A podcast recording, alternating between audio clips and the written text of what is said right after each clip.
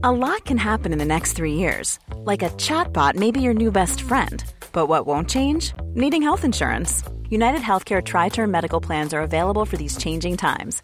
Underwritten by Golden Rule Insurance Company, they offer budget friendly, flexible coverage for people who are in between jobs or missed open enrollment. The plans last nearly three years in some states, with access to a nationwide network of doctors and hospitals. So, for whatever tomorrow brings, United Healthcare Tri Term Medical Plans may be for you. Learn more at uh1.com.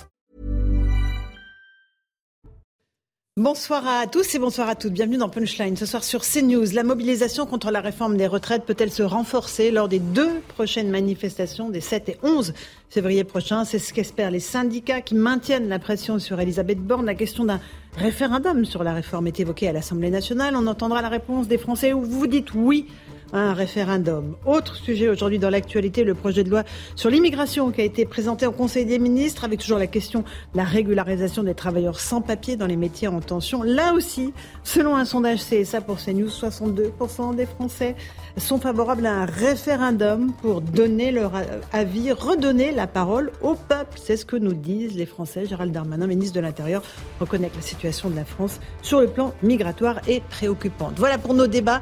Euh, on y vient dans un instant, juste après le rappel des titres de l'actualité, puisqu'il est 17h, avec Adrien Spiteri.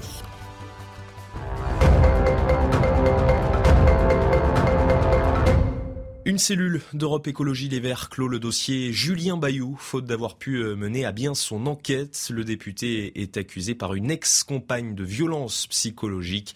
En septembre dernier, le député avait dû se mettre en retrait de son poste de secrétaire national du parti.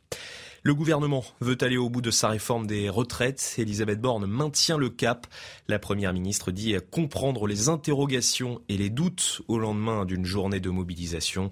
Hier, 1 270 000 personnes ont manifesté dans le pays, selon les chiffres du ministère de l'Intérieur.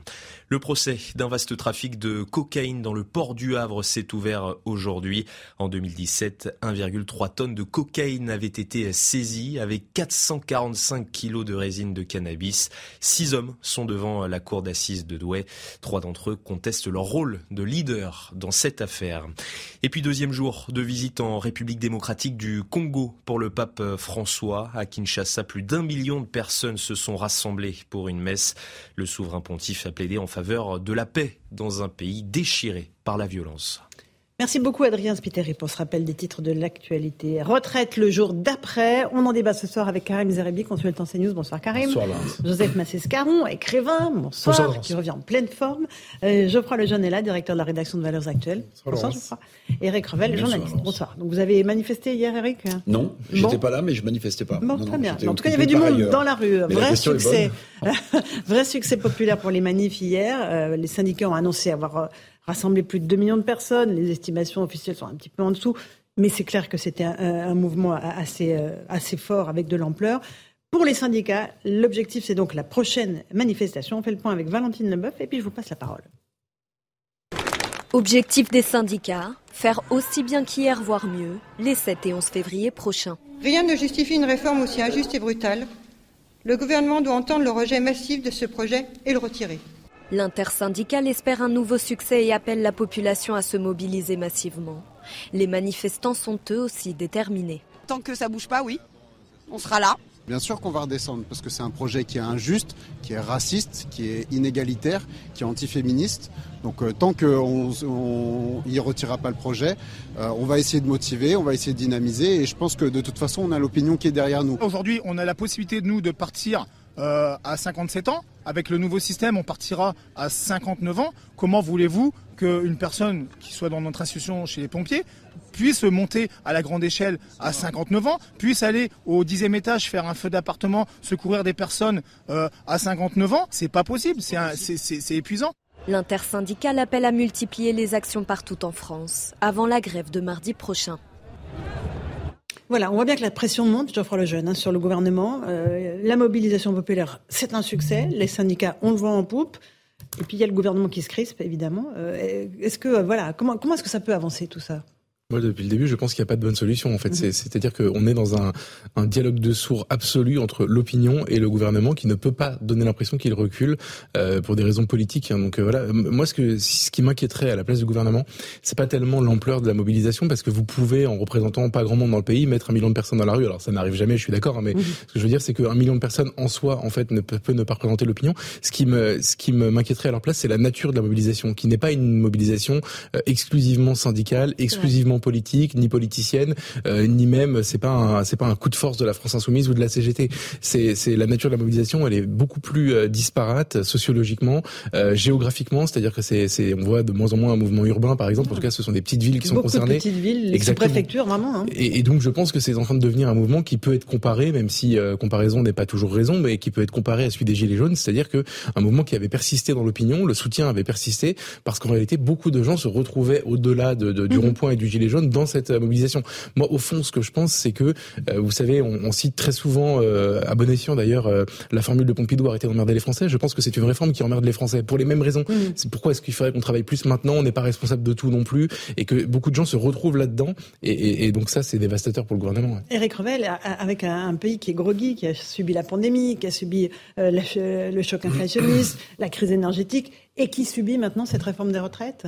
Oui, et qui va subir une augmentation de 15% des tarifs de l'électricité euh, pour euh, le mois prochain. Donc c'est bah, vrai que tout, hein. ça, tout ça s'additionne, c'est terrible. Mais pour, euh, pour, étoffer le propos de, de mm. Geoffroy, moi, ce qui m'a frappé hier, c'est la plus faible mobilisation, notamment dans l'éducation nationale. Vous l'avez vu, on parle de 50%, mm-hmm. et pourtant plus de monde dans la rue. Mm. Donc ça prouve bien que c'est pas forcément des gens syndiqués qui sont venus défiler, et que peut-être que le peuple français est en train de descendre dans la rue hors euh, cadre syndical. Alors c'est pas pour minimiser le rôle des mhm. syndicats que je dis ça, mais c'est pour apporter, euh, s'il en avait besoin, un peu d'eau au moulin de Geoffroy, parce qu'en réalité, on voit bien que ce mouvement, s'il s'enracine, euh, même si je pense que peut-être, je prends un risque, la manifestation, la mobilisation a atteint une sorte de pic, à mon sens, mais que si ce mouvement s'enracine, eh bien, en fait, mhm. c'est un mouvement qui devient populaire, des gens qui ne sont pas syndiqués, qui n'ont pas l'habitude de manifester, qui maintenant vont dans les rues, euh, y compris les fameuses euh,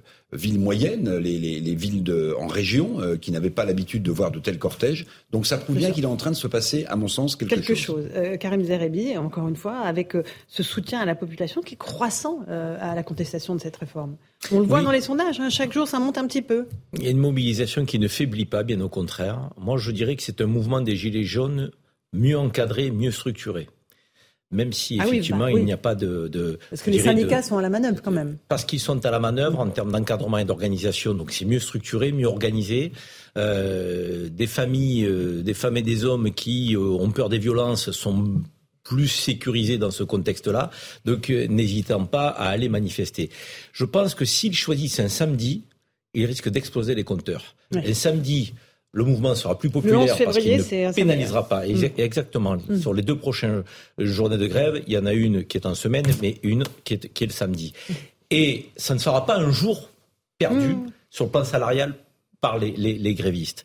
Donc, force est de constater que dans ce contexte d'inflation, il y a énormément de salariés peut-être qui ne font pas grève alors qu'ils sont euh, en désaccord avec cette euh, réforme qu'ils trouvent injuste, ils sont en colère, mais la fin du mois est difficile. Donc tout le monde ne peut pas se permettre de perdre un, jour de salaire euh, par les temps qui courent. Mais si la grève a lieu le samedi, elle sera populaire parce qu'elle ne gênera pas les Françaises et les Français dans leurs déplacements, en tout cas beaucoup moins, et elle mobilisera plus parce que les salariés ne perdront pas d'argent. Donc je pense que le gouvernement a du souci à se faire. Donc on est loin, loin, loin, euh, je dirais, d'un faiblissement de la mobilisation. Joseph Massescaron, c'est malin de faire euh, un jour de manif un samedi pour que les familles puissent venir, pour que les, gens du privé qui ne peuvent pas prendre un jour en semaine puissent venir Bien sûr, ce qu'a dit Karim est, très juste. Et en plus, euh, je, reviens en effet sur, le, sur la question des villes moyennes. J'ai déjà dit, mais je, je le redis, euh, dans des villes, moi je pense par exemple à Saumur qui a 27 000 habitants, vous aviez entre 2500 et 3000 personnes qui ont manifesté la dernière fois dans la rue.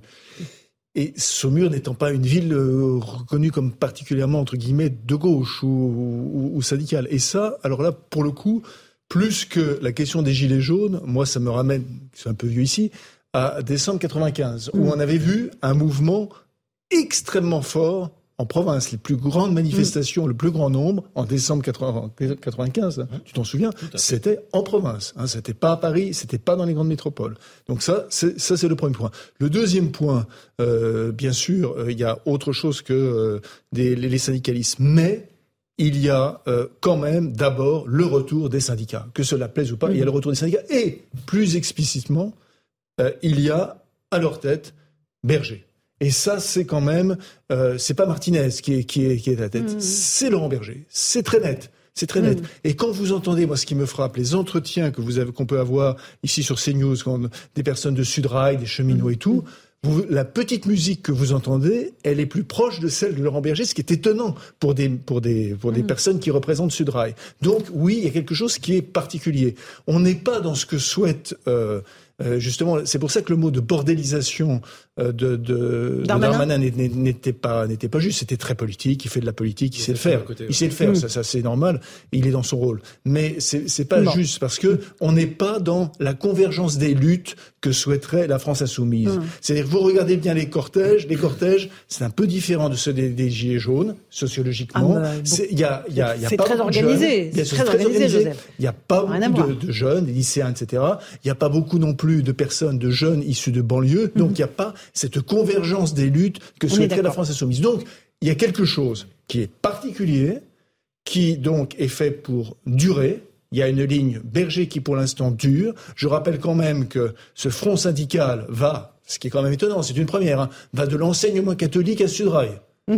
Euh, quand on fait vraiment attention. Et à peu près sur les mêmes positions. Et, exactement, euh, exactement ces mêmes positions. Donc oui, là il y a quelque chose qui, du point de vue, mmh. enfin quand on s'intéresse à, l'histoire des, mouvements sociaux et tout, il y a quelque chose d'original qui est en train de se faire. On va juste écouter Elisabeth Borne, la première ministre a été interrogée au Sénat. On sent que la, la, tension monte. Hein, c'est ce que je vous disais. Il y a beaucoup d'agacement dans sa réponse, euh, elle répond à un, socialiste, Patrick Caner, qui l'interpelle, son ancienne famille politique à elle. Écoutez la réponse, puis après on va voir avec Florian Tardif comment le gouvernement est en train de réagir. Ce dont nous avons discuté avec les organisations patronales, avec les organisations syndicales, avec les différents groupes parlementaires, c'est d'assurer l'avenir de notre système de retraite par répartition en travaillant progressivement plus longtemps. C'est ce qu'ont fait tous nos voisins européens, c'est aussi le choix que des majorités de droite et de gauche ont fait avant nous. Et je mesure ce que cela représente pour beaucoup de Français. Et je sais que nous ne sommes pas tous égaux devant le travail. C'est pourquoi nous avons veillé à répartir le plus équitablement possible l'effort, notamment en tenant compte de la situation de ceux qui ont commencé à travailler tôt ou qui ont des métiers difficiles. Et je veux le souligner aussi, désormais, les femmes partiront en moyenne plus tôt à la retraite que les hommes, alors que c'est le contraire aujourd'hui. Enfin, cette réforme permettra d'augmenter les plus petites pensions des futurs retraités comme des retraités actuels. Nous pourrions peut-être au moins nous retrouver sur ce point. Bien sûr, nous entendons les inquiétudes et les doutes. Nous sommes prêts à enrichir le texte et je ne doute pas que le Parlement y contribuera. Voilà pour Elisabeth Borne. Florian Tardy, vous êtes avec nous du service euh, politique de CNews. Euh, est-ce que le gouvernement est en train d'essayer d'enjamber ces manifestations et de dire, bon, quoi qu'il arrive, on la fera adopter cette réforme, cause toujours, il n'y a rien à voir oui, c'est la fameuse formule d'Elisabeth Borne, justement, 64 euh, ans, c'est non euh, négociable, pour reprendre les propos qu'elle a tenus euh, récemment. Après, vous le savez, Laurence, en politique, il y a toujours le discours in et le discours off, c'est-à-dire les propos officiels, comme on vient de l'entendre de la Première ministre au Sénat, qui répondait alors au président Caner, et le sentiment que l'exécutif a en coulisses. Le discours in, concernant ce dernier, il a légèrement évolué ces derniers jours, et d'ailleurs, on l'assume au sein des membres du gouvernement Souvenez-vous le triptyque euh, avancé par Elisabeth Borne lorsqu'elle a présenté cette réforme des retraites était euh, justice, équilibre, progrès. Voici comment on présentait la réforme il y a euh, moins d'un mois. ce triptyque a laissé place aujourd'hui à effort, on vient de l'entendre dans la bouche de la Première ministre, indispensable et adapté. C'est-à-dire qu'aujourd'hui, on a décidé d'être un peu plus transparent avec les Français en leur faisant comprendre que oui, il fallait faire un effort pour tenter d'équilibrer le système ces prochaines années. En revanche, on estime également, et c'est peut-être ce qui a pêché ces dernières semaines, qu'on a peu euh, promu les euh, aspects sucrés, me dit-on euh, dans l'entourage de, l'exécutif, c'est-à-dire les avancées, les évolutions positives qu'entraînerait cette réforme. Et concernant le discours off, c'est-à-dire ce qu'on dit en coulisses, on estime effectivement, pour rejoindre ce que vous me disiez à l'instant, que rien n'a changé suite à cette deuxième journée de mobilisation, euh, qu'il pourrait y avoir une mobilisation, une manifestation tous les dix jours, ça ne changerait rien, et que si le nombre de manifestants hier a légèrement augmenté, on estime également que ce n'était pas un raz-de-marée. Euh, on note en revanche, euh, Laurence, que la protestation euh, d'hier ne se résume pas uniquement à la réforme des retraites et que certaines personnes vont dans la rue également pour protester contre l'inflation, le prix de l'essence, le prix des péages également qui augmente. Et si aujourd'hui l'exécutif ne croit pas en la coagulation des luttes, c'est peut-être aujourd'hui ce qui l'inquiète le plus également. Vous n'avez pas tort. Un tout dernier mot, Florian. L'ancien président de la République, Nicolas Sarkozy, est sorti de sa réserve. Il a fait une longue interview au Figaro Magazine. Hum. Alors, euh, il exhorte son, sa famille politique DLR à voter la réforme, mais il dit, euh, il donne des conseils à Emmanuel Macron. Il dit plus vous négociez, plus vous mobilisez la gauche, qui pense que vous allez céder.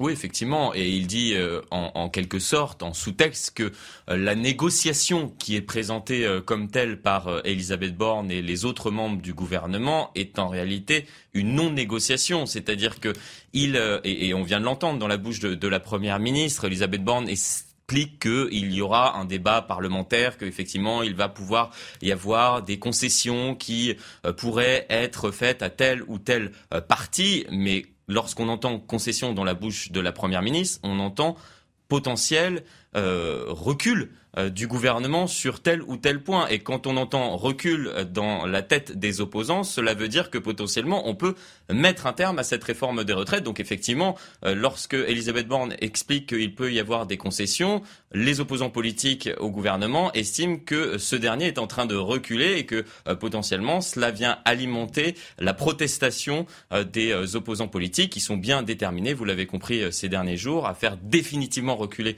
le gouvernement pour qu'il abandonne euh, son souhait de reculer l'âge légal de départ à la retraite de 62 à 64 ans. Merci Florian Tardif. Geoffroy Lejeune, on est face euh, à une équation assez intéressante. Hein. Le, peuple est en train de se mobiliser, les syndicats euh, reprennent du poil de la bête. L'ancien président de la République donne ses conseils à notre président actuel qui dit rien en fait. il est absent, Emmanuel Macron. Il laisse sa première ministre en première ligne prendre les coups. Qu'est-ce que vous voulez qu'il dise en fait? Si, si donne l'impression d'avoir renoncé sur une mm. partie du, de son texte, euh, il n'en tirera aucun bénéfice politique. Et s'il va au bout, euh, il prend le risque d'affronter euh, euh, Eric disait tout à l'heure, c'est sans doute le peuple qu'on voit se mettre euh, dans la rue. C'est probablement vrai en réalité. Je voudrais juste revenir sur une phrase prononcée par Nicolas Sarkozy dans son interview au Figaro. Mm. Euh, il dit il ne faut pas oublier que la France populaire est pour le travail. Et je pense qu'il a raison. Euh, il a d'ailleurs gagné en 2007 en parlant de travail, en réhabilitant absolument, en réhabilitant cette valeur. Et il avait l'électorat populaire dans cette élection pour lui. Je pense qu'il y a une chose qui a changé depuis 2007 et depuis la réforme des retraites de Nicolas Sarkozy en 2010, c'est que la France qui travaille, la France populaire, elle pose des questions dorénavant. Je pense pas qu'elle ait changé son rapport au travail, mais elle demande des choses comme par exemple où va notre argent? C'est-à-dire qu'on a atteint un ratio, vous savez, entre et pourquoi on est aussi mal payé euh, et bien, Absolument. Et on a atteint un ratio entre le taux d'imposition qui pèse sur les gens qui travaillent et euh, le niveau euh, catastrophique de nos services publics et, des, des, de, de la, et, mmh. et, l'inefficacité absolue de la dépense publique qui fait que les gens ont commencé à se poser des questions. Moi, je, je me souviens des pancartes sur les ronds-points des Gilets jaunes en novembre 2019, 2018, 2019, je sais plus jamais, je sais jamais. Euh, il y avait marqué ça. Où, est, où va notre pognon euh, et, et, après, on a vu qu'il n'allait pas dans les services publics. On a vu au moment de l'hôpital de, de, la, de, du Covid que l'hôpital ne fonctionnait pas. Euh, on sait que les services publics ont tendance à ne plus fonctionner. Et donc cette question-là, il faut y répondre à un moment donné. Et je pense que donc euh, Nicolas Sarkozy a, a, raison sur le fond, sauf qu'il n'a pas vu ça. Et aujourd'hui, je suis persuadé que si on, si, si sans, euh, sans comment dire contredire l'analyse la, de Joseph sur le fait que les syndicats sont présents dans les cortèges, personne ne remet ça en question. Mais ce serait pas la même chose s'il n'y avait que les syndicats. Il y a mmh. aussi la France qui travaille qui aujourd'hui pose des questions sur cette sur cette réforme. Et il y a un sentiment, je suis persuadé qu'il y a un sentiment de pourquoi nous, pourquoi toujours nous, pourquoi c'est toujours à nous de faire des efforts. Faut euh, psychologiquement le fait d'avoir dépensé 300 milliards d'euros euh, les deux années qui ont mmh. précédé et de dire aujourd'hui que pour équilibrer le régime, il faut 30 milliards et que c'est vous qui allez faire l'effort, je pense que c'est inaudible et je pense que c'est ça qui est en train de se jouer, y compris dans la France qui travaille. Joseph, je, reviens sur, les syndicats. on va être d'accord quand même. C'est-à-dire que moi, je, je dis juste que on assiste quand même à un retour des syndicats un retour des syndicats. Donc mm. c'est pas évidemment eux qui sont les cortèges, on fera raison bien sûr, sinon il n'y aurait pas autant de monde, hein, on le sait bien, il y aurait 50 000 personnes, euh, c'est évident.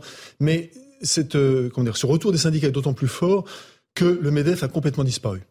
Vous le cherchez avec une ah, lanterne. C'est hallucinant à quel point on ne les entend pas. On est bien d'accord. C'est que ils ont disparu en fait. Ils ont totalement disparu. Monsieur Roux de Bézieux a fait disparaître le Medef. Ah ouais. Voilà, euh, magique. C'est-à-dire que euh, et si bien que vous voyez des personnalités de, de, de, droite, par exemple comme David Lisnard, reprendre ce qui aurait dû être euh, les éléments de langage pardon, du, du MEDEF sur la nécessaire capitalisation.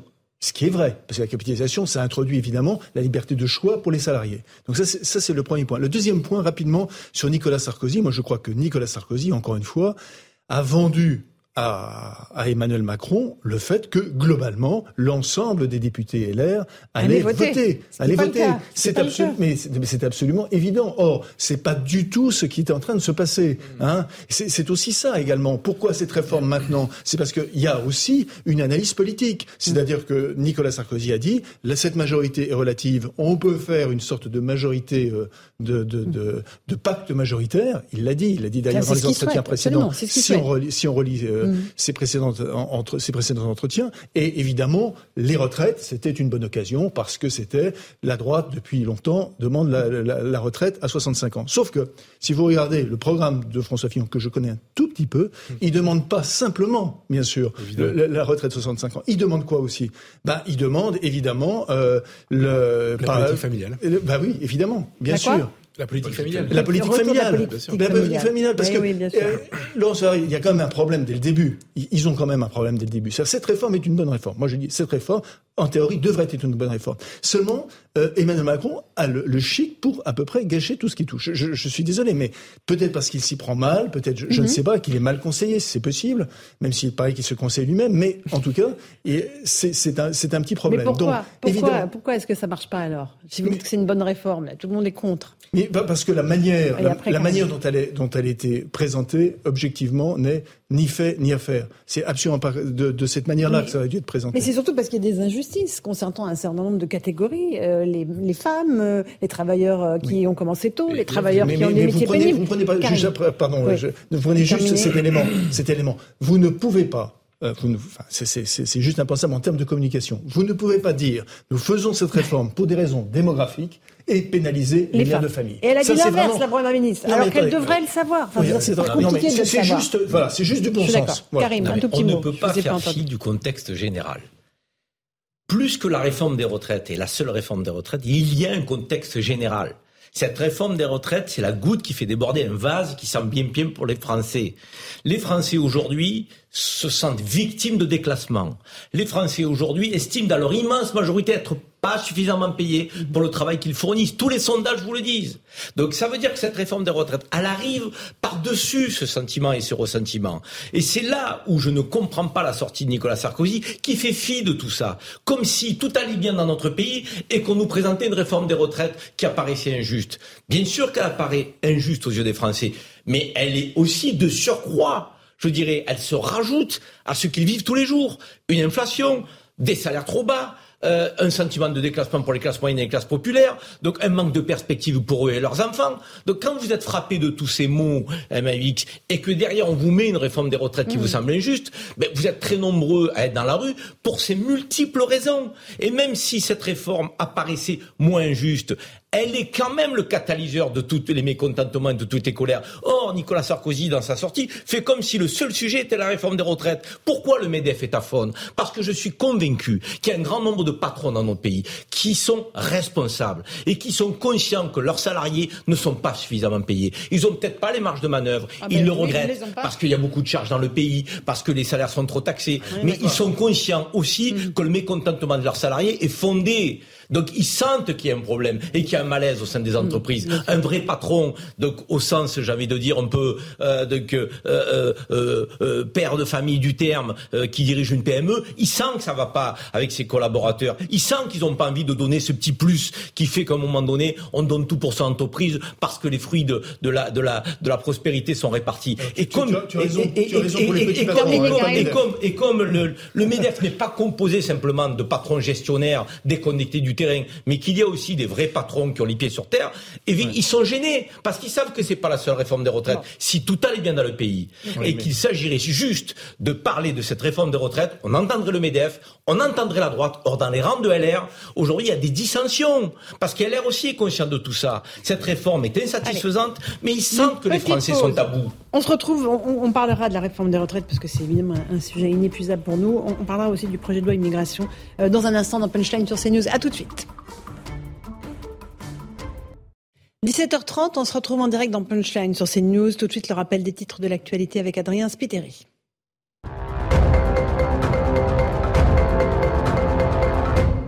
Deux personnes interpellées et placées en garde à vue près d'Alès dans le Gard. Il s'agit d'un homme d'une quarantaine d'années et de son ex-compagne. Ils sont soupçonnés d'être impliqués dans la disparition de Siem Belouamia. Cette jeune femme de 18 ans n'a plus donné signe de vie depuis le 25 janvier dernier. En 10 ans, le nombre de sans domicile fixe a plus que doublé en France, une augmentation de près de 130% depuis 2012. Il serait environ 330 000 sur le territoire selon la Fondation Abbé Pierre. Au total, 4,15 millions de personnes seraient mal logées en France. Et puis journée de grève au Royaume-Uni, 500 000 personnes attendues dans tout le pays aujourd'hui. Professeurs, conducteurs de train, fonctionnaires, ils se mobilisent pour réclamer des augmentations de salaire. Il s'agit de l'une des journées de grève les plus importantes des dix dernières années. L'inflation dépasse les 10% dans le pays. Merci Adrien Spiteri pour ce rappel des titres de l'actualité. On va revenir dans un instant à la question des, des, retraites et de la grande contestation contre la réforme des retraites. Avant ça, j'aimerais qu'on fasse un petit détour euh, par le Conseil des ministres. Aujourd'hui, le projet de loi sur l'immigration a été présenté. Ça fait plusieurs fois qu'il était reporté. On sait que voilà, il y a d'un côté la volonté de lutter contre l'immigration illégale, mais il y a aussi la régularisation des travailleurs sans papier. On, on a un cas très concret avec euh, Alain Fontaine, qui est restaurateur. Bonsoir Monsieur Fontaine. Vous êtes grâce à, à Jeanne Cancard et Fabrice Elsner en avec nous. Vous êtes restaurateur à Paris. Alors, euh, euh, la régularisation des travailleurs sans papier dans les secteurs en tension, je pense à la restauration, pour vous, c'est indispensable. Dans, dans quel cas êtes-vous, vous précisément? Alors oui, c'est indispensable. Alors moi, j'ai deux cas euh, concrets chez moi et, et ça fait 4-5 mois qu'on attend la régularisation. On a fait tous les papiers envers la préfecture et tout cela. Et cette loi, bien sûr, nous intéresse. Encore faut-il que les préfectures, euh, quand cette loi sera en place, aient plus de moyens qu'aujourd'hui, puisque nous, ça fait entre pour l'un c'est 4 mois et pour l'autre c'est 6 mois d'attente, avec effectivement l'épée de Damoclès, c'est-à-dire que euh, un jour on nous dise mais non, il peut pas rester avec vous. Et donc il y en a un qui, qui travaille et l'autre qui est en en apprentissage, donc il est qui est à l'école également, mais comme il est majeur, il tombe effectivement sous, sous le, le, phénomène de, non pas de l'expulsion, mais euh, de ne pas pouvoir travailler.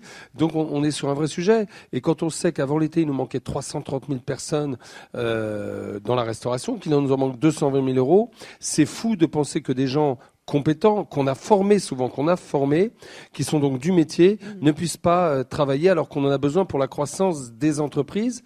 Et surtout, ne confondons pas travail au noir et, des gens en, régularisation. Travail au noir, c'est frauduleux. Des gens en régularisation, ils ont une feuille de paye et ils participent à la solidarité nationale. Mmh. C'est très important de le savoir. Et donc oui, on en a besoin. Moi, j'en ai besoin pour la, le développement de mon entreprise. Mais Monsieur Fontaine, euh, d'abord, de quelle nationalité euh, sont-ils et est-ce qu'ils ont une chance d'obtenir ces papiers même s'il y a des délais un peu longs alors ils sont d'origine malienne les deux, euh, et oui, je crois qu'ils ont des chances parce que on a derrière nous quand même la compétence. C'est, si vous voulez, c'est des gens qui veulent vraiment s'installer en France. Euh, j'en ai eu un autre il y a trois ans qui euh, travaille, qui, qui, qui, maintenant euh, est régularisé et euh, il est passé de plongeur à commis parce que vous comprenez bien que tant qu'ils sont pas régularisés, l'ascenseur social est bloqué pour eux. Ils ne peuvent pas progresser, ils peuvent pas aller dans d'autres restaurants puisque ils auront les mêmes difficultés et voire des refus. Donc si vous voulez, il faut que cette loi se passe. Moi, j'ai un petit bémol sur cette loi, c'est le côté prématuré, enfin un petit peu court de ce contrat, parce qu'il n'y a pas de vision, de projection pour ces jeunes-là ou pour ces gens-là. Il faut, il faut quand même que cette autorisation de travail soit beaucoup plus longue pour qu'ils puissent, pour qu'ils puissent se projeter dans l'avenir, sachant aussi que les, le, job qu'ils font, et dans d'autres métiers aussi, en particulier la sécurité et autres, euh, ce sont des jobs qui ont été abandonnés euh, par euh, l'ensemble de la, dans l'ensemble des Français qui mm. veulent profiter de la société de loisirs, ce qui me paraît tout à fait normal. et ça arrive dans d'autres pays également. Problème, et donc, si vous voulez, ces gens C'est un des vrais problèmes, c'est que vous ne trouvez pas d'employés. C'est-à-dire que euh, les métiers sont difficiles, ils ne sont pas très bien ah bah, payés, donc vous ne trouvez pas d'employés. Alors, euh, l'environnement, effectivement, l'environnement contractuel, on a essayé de le faire progresser avec des meilleurs salaires, avec également la, la, fin des coupures, mais les, horaires sont en décalage avec le soir, le week-end, et de l'autre côté, il y a une société de loisirs qui avance avec beaucoup euh, d'avantages, et donc c'est normal que les Français veulent veulent en profiter, et donc euh, les gens issus de l'immigration qui veulent vraiment s'insérer, veulent veulent participer à tout cela et veulent travailler. Alors attention, il y a une chose qui est très importante. À, à travail égal, salaire égal. On ne, on n'emploie pas des gens issus de l'immigration pour moins les payer. On les paye au même niveau. Il y a des grilles de salaire. Et, moi, je suis très content quand, par exemple, j'ai un employé qui, il y a deux ans, était plongeur, qui aujourd'hui est commis de cuisine et à qui on va faire passer le CAP. Donc, sachons-le, ces gens-là, cette immigration-là, et c'est là la difficulté, bien sûr, de l'ensemble de l'immigration, c'est de mettre tout le monde dans le même sac. Eh bien, cette immigration-là, c'est l'immigration qui va profiter à la croissance des entreprises et à la croissance de la France comme l'immigration des années 50. C'est la même chose. Euh, donc il faut et leurs enfants et leurs petits enfants deviendront euh, des chefs d'entreprise, des avocats, des médecins, des journalistes et des restaurateurs. Monsieur Fontaine, une dernière question d'Éric Revel qui est en plateau. Une question parce que vous avez commencé votre exposé euh, judicieusement en disant que le travail au noir c'était pas la même chose que des gens qui avaient une feuille de paye. Vous avez tout à fait raison, mais pardonnez-moi, il y a quelque chose que j'ai pas très bien compris. Comment est-ce qu'on peut faire une feuille de paye à quelqu'un avec dessus des cotisations de sécurité sociale de caisse retraite euh, et autres, si la personne n'est pas régularisée. Ça veut dire qu'elle n'a pas d'identité, par exemple, auprès de la sécurité sociale. Ah, ah si, bien sûr, bien sûr que si. Elle a sa carte. De... Ah non, mais c'est bien ça. Mais là, vous mettez le doigt sur quelque chose de. C'est UPS. Bien évidemment qu'elle a sa carte de sécurité sociale. Elle a sa carte de sécurité sociale, elle a son passeport, donc toute la déclaration, la déclaration de ce qu'on appelle la DPE, la, la déclaration euh, de, à la sécurité sociale se fait sans aucun problème sans aucun problème. C'est vraiment, c'est vraiment là, vous appuyez vraiment, vous mettez le doigt sur ce sujet-là. C'est-à-dire que ces gens-là sont dans la légalité au niveau de la feuille de paie. Ils vont, ils vont même payer certains des impôts. Je ne sais pas si vous vous rendez compte, des impôts. Et de l'autre côté, ils risquent de se retrouver dans la rue sans travail. Donc on est vraiment, et c'est pour ça que cette loi euh, doit être mise en place pour euh, que ce trouble, euh, ce, ce, cette ambiguïté cesse et que ces gens-là puissent travailler normalement dans les conditions normales avec leurs compétences qu'ils ont et, pour nous participer à notre croissance. Mais effectivement, il y a une ambiguïté que vous soulevez et qui est réelle. Merci beaucoup en tout cas de votre témoignage, Monsieur Fontaine. Merci à Jeanne Cancard et Fabrice Elsner qui sont à vos côtés pour ce duplex. Euh, évidemment, euh, on va revenir sur ce projet de loi immigration. On, va juste écouter les Français parce qu'ils sont majoritairement euh, favorables à un référendum. Ils veulent qu'on leur donne la parole sur ce sujet. 62% des Français sont favorables à ce référendum selon un sondage CSA pour CNews.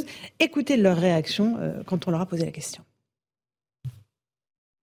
Il faudrait euh, plus euh, demander l'opinion aux Français et, euh, et, du coup ça passe par le référendum. Quel intérêt de mettre un référendum pour ça? Si les choses sont bonnes pour le pays dans les, dans les conditions de 2023, je vois pas le délire. Globalement, les référendums, de ce que j'entends, de ce que je comprends, de ce que je lis, ne font que répondre à la question êtes-vous pour ou contre le gouvernement et non pas pour la question posée? Donc c'est ça le malheur des référendums. Beaucoup de bon sens, ça m'amuse beaucoup. On va t'entendre les Français, ils disent bah oui, on ne répondra pas à la question sur l'immigration. Là, on avait un cas extrêmement concret. Vous avez pointé euh, quelque chose, Eric Revel, euh, d'assez assez saillant, effectivement. Vous vous rendez compte que voilà, euh, c'est l'aberration du système, Karim. Oui, mais il y a une double aberration du système parce que vous avez des gens qui sont en situation irrégulière, de, qui peuvent bénéficier d'une fiche de paye. Vous avez des gens qui ont octroie un droit à ces journées qui n'ont pas le droit de travailler. On marche sur la tête. Mmh. Je veux dire, de, on a euh, de, des situations qui sont euh, acabrantesques, comme ah, on dit. Comment vous dites je ne le redirai pas, Charles Ne me provoquez pas. Donc, euh, non, mais moi, moi je, je, je, trouve que ce, ce chef d'entreprise, il a un mérite. Mmh. Donc, on sent qu'il ne parle pas avec euh, une approche partisane ou une quelconque idéologie derrière son propos. Il est pragmatique. Il dit, moi, j'ai des besoins. Donc j'ai des gens sous la main qui peuvent répondre à mes besoins. Donc ça peut être utile au pays. Euh, ce sont des travailleurs. Aujourd'hui, ils ne sont pas dans une situation régulière. je peux comprendre que les Français, certains de nos compatriotes, ne veuillent pas faire ces mhm. horaires décalés, qui sont des métiers difficiles, parce que la qualité de vie est autre. Et il dit, et à salaire égal, euh, de, que à travail égal, salaire égal. Ça veut dire que euh, euh, ceux qui disent, oui, mais ça, c'est une main-d'œuvre qui est exploitée, qui font passer ces restaurateurs ou d'autres pour des esclavagistes, c'est totalement faux. Ils paieraient un étranger comme ils paieraient un Français, simplement. Et on peut le comprendre, parce que vous, vous, vous, vous connaissez cette expression qu'on peut utiliser de manière un peu triviale ils, ont faim. Ils ont faim. Vous arrivez d'un pays qui est en guerre, eh où vous n'avez pas de perspective économique. Mais, mais toutes les, les Italiens. Bravo, mais toutes les immigrations l'ont connu, ce sentiment d'avoir fait. évidemment. Et quand vous n'êtes pas né sur notre sol avec les acquis sociaux, les, les, services publics et autres, vous avez faim. Et donc vous êtes capable. Il y a 6 millions de chômeurs dans notre pays. Et c'est ça sans doute la question qu'on peut soulever, je crois. Mais il y a des métiers difficiles. oui, mais les gens, pourquoi ils ne prennent pas ces emplois-là mais en fait, moi, je suis désolé, pardon, tout me dérange dans ce débat, dans la manière dont il est posé. Mhm. Déjà, c'est pas parce que le patron du Messuré dans le deuxième arrondissement de Paris, euh, qui témoigne euh, à visage découvert, dit que ses employés, enfin qu'il a envie de, de euh, qui, fait tout dans les règles, etc., que tout le monde le fait. C'est-à-dire qu'il y a aussi une mmh. exploitation de gens qui sont moins bien payés parce qu'ils sont pas déclarés, payés au black, parfois même en liquide. Il n'y a pas euh, d'étrangers pour être payés au black. Hein. Les Français qui sont payés au black. Hein. Non, mais bon, le c'est, pardon, c'est un peu plus systémique dans le cas de l'immigration. Non, Karim, non, non. C'est une pratique. Hein. Non, c'est un peu plus systémique dans le cas de l'immigration parce que les mecs peuvent pas vraiment se rebeller. Parce qu'un mec est clandestin peut pas aller voir euh, la police en disant bonjour, je travaille clandestinement et monsieur veut pas me, me, payer correctement. Donc c'est un peu plus systémique et d'ailleurs c'est l'intérêt bien entendu, bien compris de certains patrons qui justement s'en servent. Donc c'est pas parce qu'on est tombé sur quelqu'un qui fait les choses proprement que ça n'existe pas. C'est même majoritaire, évidemment, pour des raisons évidentes. Ah le sais pas d'où tu sors que le patronat a toujours voulu l'immigration. Le patron, par définition, il n'y a pas de stat. Le patronat a toujours voulu l'immigration pour pouvoir euh, comment tu sais qu'il est à la fois sous-payer les gens et à la fois tirer les salaires vers le bas. C'est une constante. Ça fait 50 ans que ça dure. On n'est pas du tout en train de le découvrir. C'est pas une aberration. C'est notre système tel de, de c'est comme ça que ça fonctionne. Premièrement. Deuxièmement, moi je suis désolé. La manière dont le débat est posé me convient absolument pas. C'est le, le, vrai sujet, c'est les Français veulent pas faire ce genre de boulot. C'est mhm. après vous y répondez en disant dans ce cas-là on n'a qu'à demander à des, à, des, à, des immigrés. Je suis désolé, mais pourquoi? Parce qu'ils sont immigrés, il faudrait qu'ils fassent des boulots dont plus personne ne veut déjà. Le ça fait 100 ans que ça dure. Je sais bien, mais je suis pas d'accord. Tu, veux quoi? Tu as une baguette magique toi pour que ça change? je, je vais euh, tous les pays l'immigration, le colmate et les brèches des nationaux. Ma baguette magique s'appelle le référendum sur l'immigration. Référendum. Mais qu'est-ce que vous croyez qu'ils répondraient les Français? Non mais les Français, en fait, je vais vous dire, on connaît la réponse des Français. C'est d'ailleurs la question, c'est d'ailleurs la raison pour laquelle on leur pose pas la question, mhm. parce que quand il y a un référendum, on a arrêté les référendums depuis 2005 parce qu'ils ont mal répondu. C'est tout. Évidemment. Quelle question on pose là mais Quelle question on pose La question de votre sondage est très bien. Êtes-vous d'accord pour limiter l'immigration Eh ben, les Français répondent à 62% qui veulent, qui veulent un référendum. Limiter l'immigration, d'accord. Ça veut dire quoi? Ça veut dire que ça veut pas dire que tu régularises plus personne. Limiter l'immigration. Je vais te dire, me, me, me, chauffe pas trop parce que moi je le connais le référendum. Je sais exactement quelle question poser. Me chauffe pas trop. Je sois précis. Mais non, mais sois précis. Est-ce que, vous êtes, est-ce que vous êtes d'accord pour qu'on s'affranchisse des règles de l'Union européenne sur euh, dans le cas de l'immigration? Est-ce que vous êtes d'accord pour qu'on sorte de Schengen? Est-ce que vous êtes d'accord pour qu'on s'affranchisse euh, de, de la CEDH Est-ce que vous êtes d'accord pour que on se fixe, des droits de euh, pardon, qu'on s'affranchisse, euh, qu'on qu'on qu'on qu'on un référendum à tiroir. Les, oui, bien sûr, bien sûr. Des frontières nationales, bien sûr, pour qu'on sorte de notre carcan juridique insupportable sur les expulsions. Voilà mes questions. Et je sais très et là, bien vous pensez que les Français répondraient à ça et pas non à Emmanuel Macron à tout, juste massivement. Par ailleurs, si Macron le propose, ça, ça pourrait le relégitimer. Tiens, c'est une idée que je balance comme ça. Mais maintenant, pour terminer, on est en train, on est en train d'accepter l'idée. On est en train d'accepter l'idée quand même que les immigrés, par définition, sont faits pour faire des sous-boulots.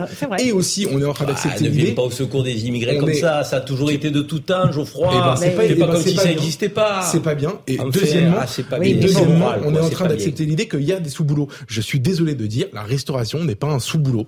C'est un boulot dur, c'est un boulot ah, bah pénible, qui pourrait mériter d'ailleurs une, une qualification. Ajouter quelque chose. Allez-y, Joseph, Massescaron. Ajouter quelque chose sur la, sur la question de la restauration qui m'a toujours euh, vraiment intéressé parce que j'ai vu au fil des années comment justement euh, des, des, des, personnes étaient embauchées et de plus en plus justement des personnes immigrées. Donc évidemment, je me suis interrogé est-ce que c'était, euh, est-ce que ces, ces métiers avaient la défaveur des Français? C'est pas la question du défaveur des Français, c'est aussi des questions très simples, comme celle du logement, mhm. parce que les immigrés qui acceptent ce, ce, ce travail, et là, si vous voulez, je, peux prendre le reporter, on peut aller voir des restaurateurs. Ils acceptent d'aller dans des endroits, d'aller se loger à, euh, à deux heures parfois de à deux heures de trajet. bien sûr, parce que là on est dans le centre de Paris et personne ne dans peut des se loger dans le centre de Paris. Dans des 8 mètres carrés qui payent 400 euros. Mm. C'est ça la réalité. C'est ça la réalité. Donc on ne vienne pas me parler, euh, qu'on ne vienne pas me dire. Attends, laissez terminer. Non, non, attends, qu'on ne vienne pas me dire qu'il n'y a pas d'esclavagisme. Et c'est pour ça d'ailleurs, et c'est pour ça très concrètement qu'à Paris, qui est ville lumière touristique, il est extrêmement difficile en plus aujourd'hui d'arriver à trouver des services à partir un service à partir de 22h30 dans les restaurants.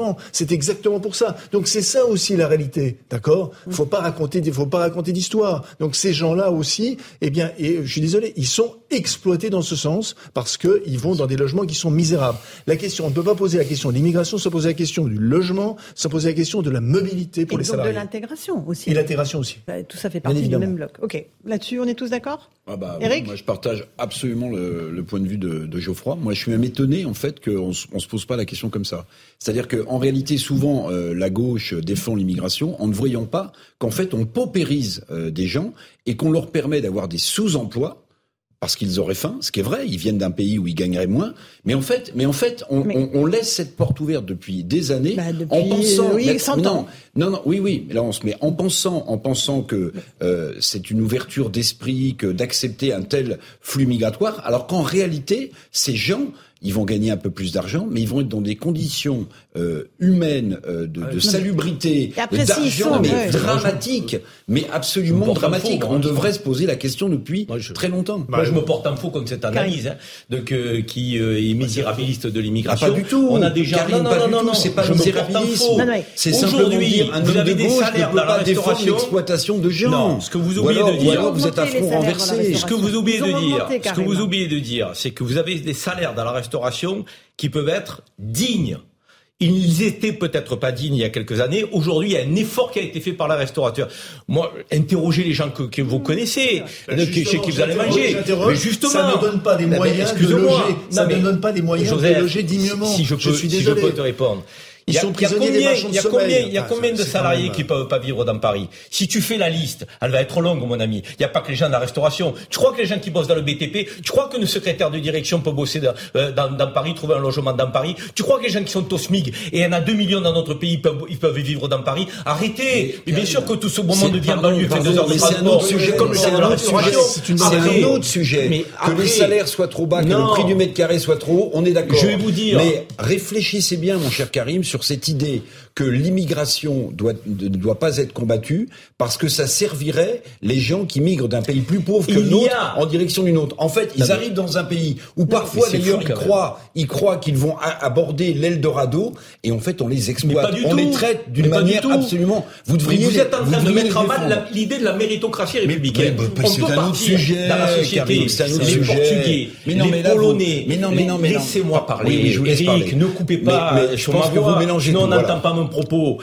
Les Polonais, les Italiens, les Portugais, toutes les vagues d'immigration ont commencé avec des salaires que vous qualifieriez de misérables. Dans ces métiers les plus et en travaillant dans ces métiers les plus pénibles. Ils ont, ils, ont, ils ont connu une ascension dans la société française. C'est l'histoire des hommes, c'est l'histoire du capitalisme. Excusez-moi, mais, tout d'un coup, vous vous remettez en cause de tous les fondamentaux que vous défendez en tant que libéraux en permanence. Mais c'est comme ça la vie. Il y a des bas salaires, des gens qui, qui en chient, excusez-moi l'expression, et qui montent dans la société et qui s'élèvent. c'est comme ça. C'est comme ça. Dans les années 40 Arrêtez de rêver intégrés dans les quartiers, ils ont toujours été en banlieue. La situation dans les années 40, 50 ou 70 n'est pas la même qu'en 2023. Bah, Aujourd'hui, on a un flux d'immigration qui est massif et vous le reconnaissez vous-même assez régulièrement sur ce plateau. Là, c'est le problème, c'est est-ce qu'on peut encore intégrer? Est-ce qu'on peut intégrer ces travailleurs-là? Je pense qu'il ne faut pas confondre. Et, vous parlez à une petite fille d'immigrés italiens. Hein je, Ils étaient maçons tous les deux. Mais je, pense je sais de quoi je parle. Bien sûr, je pense que nous ne devons pas confondre euh, nous qui sommes issus de l'immigration et les autres qui ne le sont pas la clandestinité qui nous pose problème de gens qui sont pas régularisés sur notre sol et qui sont là et qu'on ne renvoie pas de ceux qui sont et qui relèvent de l'immigration de travail. L'intégration dans notre société, pourquoi elle a marché avec les autres immigrations. C'est pas parce qu'ils étaient catholiques ou croyants ou non croyants. Donc c'est parce qu'ils bossaient. C'est parce qu'ils s'élevaient dans la société et qu'ils pouvaient effectivement élever leurs enfants convenablement, même s'ils habitaient dans des quartiers qui étaient populaires à l'époque, qui n'étaient pas sensibles et dangereux comme aujourd'hui. Donc ça veut dire qu'il y a, y a tout un paradigme qui a changé. Mais les gens qui bossent, mais il y a pas de souci avec eux dans notre pays. Le souci que nous avons, c'est avec les clandestins. Dissocions bien les deux. L'immigration économique qui bosse n'a pas de problème d'intégration fondamentalement. Ah, les clandestins ancrés. mais non, mais non, je crois que vous prouvé. Bah si, je veux bien sûr, je veux pas prouver du tout. Tu veux que je t'en donne les, les, les Italiens, les Polonais, euh, les, les, les, gens qui sont venus dans les années 40-50, c'est des dizaines de milliers de personnes. Aujourd'hui, c'est 350 000 par an minimum. Des dizaines de milliers de personnes, mais tu es un peu court, hein.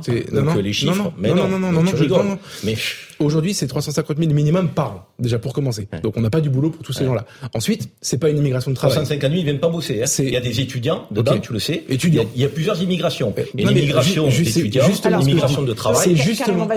C'est justement ce que je te dis, justement. Préciser les choses. Non, mais à l'époque de l'immigration euh, de ta famille, de celle de Laurence dont tu parles, c'est des gens à qui ont demandé de venir bosser, qui d'ailleurs pour la plupart d'entre eux sont repartis après avoir travaillé, ils sont venus pour faire un job et ils sont pas tous restés. Aujourd'hui, ce sont des gens qui ne viennent pas pour travailler. L'immigration de travail, elle est epsilon aujourd'hui dans le delta de l'immigration. C'est de ça le sujet. Hein. C'est de ça dont on parle. Non, mais sauf que non, justement, parce que moi, ce que je veux dire depuis le début, c'est que ce qui me scandalise, c'est que ce projet de loi, c'est le, c'est l'aspect le plus délétère du, du en même temps. C'est on est en train de focaliser la chose sur le, le, le la régularisation des travailleurs euh, clandestins, enfin, qui n'ont pas de titre de séjour, alors qu'en réalité, ça s'inscrit dans un phénomène global qui est 400 000 personnes quasiment qui arrivent chaque année et qui ne viennent pas pour travailler. En fait, ils ont mis le, ils ont fait un zoom sur un petit problème, sur un petit problème, et le débat qu'on a en ce moment n'est pas le sujet. Je donne un, ça n'est pas le sujet. C'est quoi le sujet C'est l'immigration massive clandestine. Je suis bien d'accord, c'est le seul domaine sur lequel ils pouvaient intervenir, car l'Europe, et souligné Geoffroy, ne leur permet pas d'intervenir sur, les autres domaines. Je suis d'accord Joseph. Attends, attends. Et c'est le, domaine, dans lequel ils vont avoir des résultats, parce que régulariser des gens, ça, ils savent faire. Euh, Claude Guéant, ministre de l'Intérieur de Nicolas Sarkozy, racontait à la fin du quinquennat de Nicolas Sarkozy, il disait, on savait tellement pas plus quoi faire avec l'immigration, c'était le, printemps arabe, etc., qu'on a régularisé plus que sous Jospin. C'est le moyen que, les gouvernements trouvent pour, euh, pour, pour améliorer leurs chiffres, en tout cas donner l'impression qu'ils ont une maîtrise. J'ai fait une seconde de publicité. Euh, la Fondapol, on connaît la Fondation mhm. politique qui, Dominique qui vient souvent de publier un petit livre remarquable, une étude sur la politique danoise d'immigration, une fermeture consensuelle. Voilà. Fermée. Voilà, le pays. Voilà. Et, voilà. Et, et, ça, c'est quelque chose. Et c'est le Parti social-démocrate qui continue et qui réaffirme cette politique. Voilà. Pourquoi Pour sauvegarder, non pas pour des raisons d'ethnique ou d'ethnicisme ou autre, tout simplement pour sauvegarder l'État-providence. Voilà, qui est le lien, qui est le ciment social du Danemark.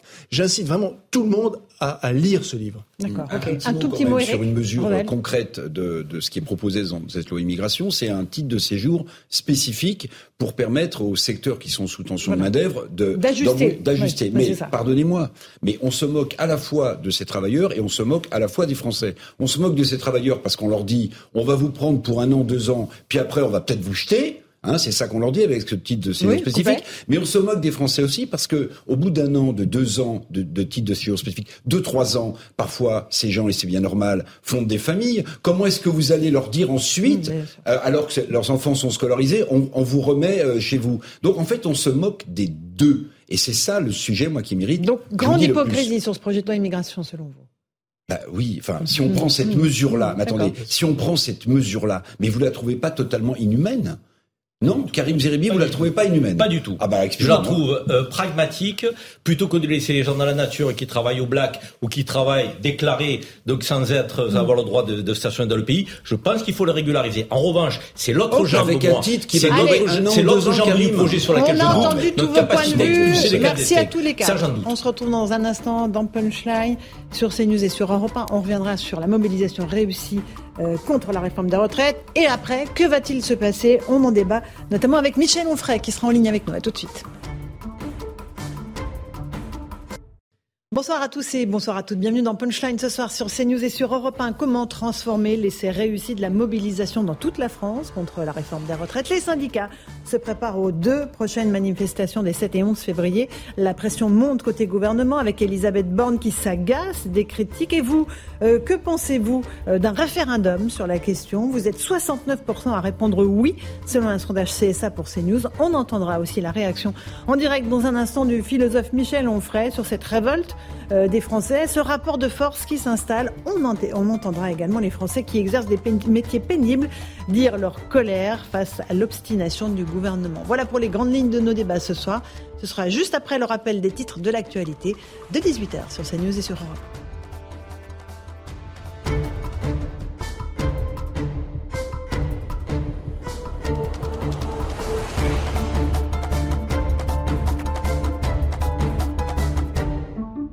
Il est donc 18h sur CNews et sur Europe 1. Les syndicats de la RATP se préparent à débrayer pour deux nouvelles journées de grève les 7 et 11 février. Ils se joignent ainsi à l'appel des huit principaux syndicats. Dans un communiqué, tous ces syndicats s'unissent pour poursuivre et amplifier la mobilisation afin de dire non à la réforme des retraites. Toujours concernant ce sujet des retraites, êtes-vous pour ou contre un référendum? Je vous le disais, 69% euh, vous êtes euh, prêts à, répondre à un référendum sur la question. Le Royaume-Uni, par ailleurs, connaît sa plus importante journée de grève de la décennie, train à l'arrêt, école fermée, et même chose pour les guichets de certaines administrations. 500 000 Britanniques étaient attendus dans les rues par les syndicats. Ils réclament des meilleurs salaires face à une inflation record dans le pays. Repoussé à plusieurs reprises, le projet de loi sur l'immigration a été présenté ce mercredi en Conseil des ministres. Il prévoit la création d'un titre de séjour pour les travailleurs sans papier dans les métiers en tension, ainsi que l'accélération des expulsions de délinquants étrangers. Le procès d'un trafic international de drogue s'est ouvert aujourd'hui aux assises de Douai. Six hommes sont soupçonnés d'être les principaux protagonistes de l'affaire. En 2017, plus d'une tonne de cocaïne avait été saisie dans le port du Havre. Enfin, les proches de la jeune Siem, disparue dans le Gard, ont manifesté aujourd'hui devant le palais de justice de Nîmes. Hier, un homme d'une quarantaine d'années et son ex-compagne ont été interpellés et placés en garde à vue. Euh, garde à vue prolongée de 24 heures, précise ce soir la préfecture et la procureure. La jeune femme de 18 ans reste introuvable depuis une semaine. Écoutez le témoignage d'une de ses voisines c'est quelque chose de grave dans notre petite ville qu'il arrive une chose comme ça et euh, je suis choquée hein, franchement. Et puis voilà quoi, c'est des gens qu'on connaît beaucoup, euh, que tout le monde les connaît à la Grande Combe, c'est des gens qui n'ont jamais eu de soucis, c'est des gens bien quoi, euh, même la petite, et puis là d'un coup qui disparaît comme ça. Nous, on est choqués, la population grand combien est choquée de ce qui se passe. Voilà pour la disparition inquiétante de cette jeune fille. Il est 18h02, on est en direct dans sur CNews avec Karim Zerbi, consultant. Euh, merci d'être avec nous. Joseph Massescaron, écrivain. Geoffroy Lejeune, directeur de la rédaction de Valeurs Actuelles. Et Eric Revel, journaliste. On va évoquer cette réforme d'être retraite avec la tension qui monte entre d'un côté le gouvernement et les syndicats. On va écouter Elisabeth Borne. La première ministre était cet après-midi au Sénat et visiblement les critiques, ça l'agace. Ce dont nous avons discuté avec les organisations patronales, avec les organisations syndicales, avec les différents groupes parlementaires, c'est d'assurer l'avenir de notre système de retraite par répartition en travaillant progressivement plus longtemps. C'est ce qu'ont fait tous nos voisins européens, c'est aussi le choix que des majorités de droite et de gauche ont fait avant nous. Et je mesure ce que cela représente pour beaucoup de Français. Et je sais que nous ne sommes pas tous égaux devant le travail. C'est pourquoi nous avons veillé à répartir le plus équitablement possible l'effort, notamment en tenant compte de la situation de ceux qui ont commencé à travailler tôt ou qui ont des métiers difficiles. Et je veux le souligner aussi, désormais, les femmes partiront en moyenne plus tôt à la retraite que les hommes, alors que c'est le contraire aujourd'hui.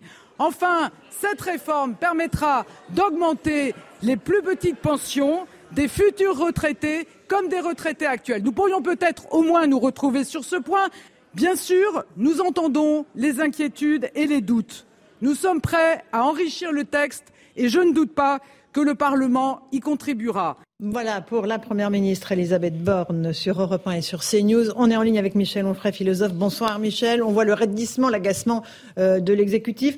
Et de l'autre côté, euh, cette mobilisation populaire, ce succès des manifestations à l'ancienne, j'oserais dire. Ça signifie quoi? Ça symbolise quoi pour vous? Oui, vous avez raison. Moi, j'ai utilisé l'expression manifestation old school en parlant également du peuple old school. Je trouve que, d'abord, il faut remarquer que quand les manifestations sont organisées par des syndicats et pas par des partis politiques, euh, il n'y a pas de bazar. Euh, vous aviez remarqué que, apparemment, les services d'ordre de la, CGT, de la CFDT et d'autres syndicats sont extrêmement efficaces et on n'entend pas parler euh, de d'incendie, de, black bloc, etc. Je veux bien qu'on ait changé de préfet, enfin je ne pense pas que ça explique tout. Je crois ensuite que qu'Elisabeth Borne n'a pas compris que le gouvernement, si elle a bien compris évidemment, mais le gouvernement gouverne contre le peuple. Et c'est le cas depuis 2008, euh, depuis qu'en 2008, euh, la gauche et la droite, euh, comme un seul homme, ont estimé qu'il fallait mettre à la poubelle le référendum, le résultat du référendum de 2005 le peuple avait dit nous ne voulons pas de cette Europe qui nous contraint à faire une politique que nous n'avons pas choisie et que nous ne voulons pas. Et euh, sauf, euh, sauf évidemment élections présidentielles, on sait très bien comment elles fonctionnent aujourd'hui. Elles sont faites pour que par défaut euh, un candidat de Maastricht s'y trouve. C'était Macron, donc c'était Macron, voilà. Et puis on nous dit en face qu'il y a un candidat fasciste, nazi d'extrême droite, c'est Marine Le Pen. On joue cette scie musicale depuis depuis des années, mais on voit bien que quand il s'agit de confirmer l'élection présidentielle à l'Assemblée nationale, il n'y a pas de confirmation. C'est-à-dire que le fait qu'Emmanuel Macron ne dispose pas d'une Assemblée nationale à, sa main, fait la démonstration qu'il n'est pas légitime, que sa légitimité n'est que partielle. Quand il y a des sondages, il ne faut pas diriger avec les sondages, bien sûr, il ne faut pas gouverner avec les sondages. Enfin, quand il y a des sondages qui nous font savoir qu'une majorité de Français est contre euh, cette réforme, quand il y a un monde incroyable, il semblerait que depuis 2010, il n'y ait pas eu autant de monde dans les rues, y a un moment donné où on ne gouverne pas contre le peuple, on ne force pas le peuple, on ne tord pas le bras au peuple, on écoute le peuple. Et puis, euh, ça reste quand même la définition de la démocratie jusqu'à ce jour.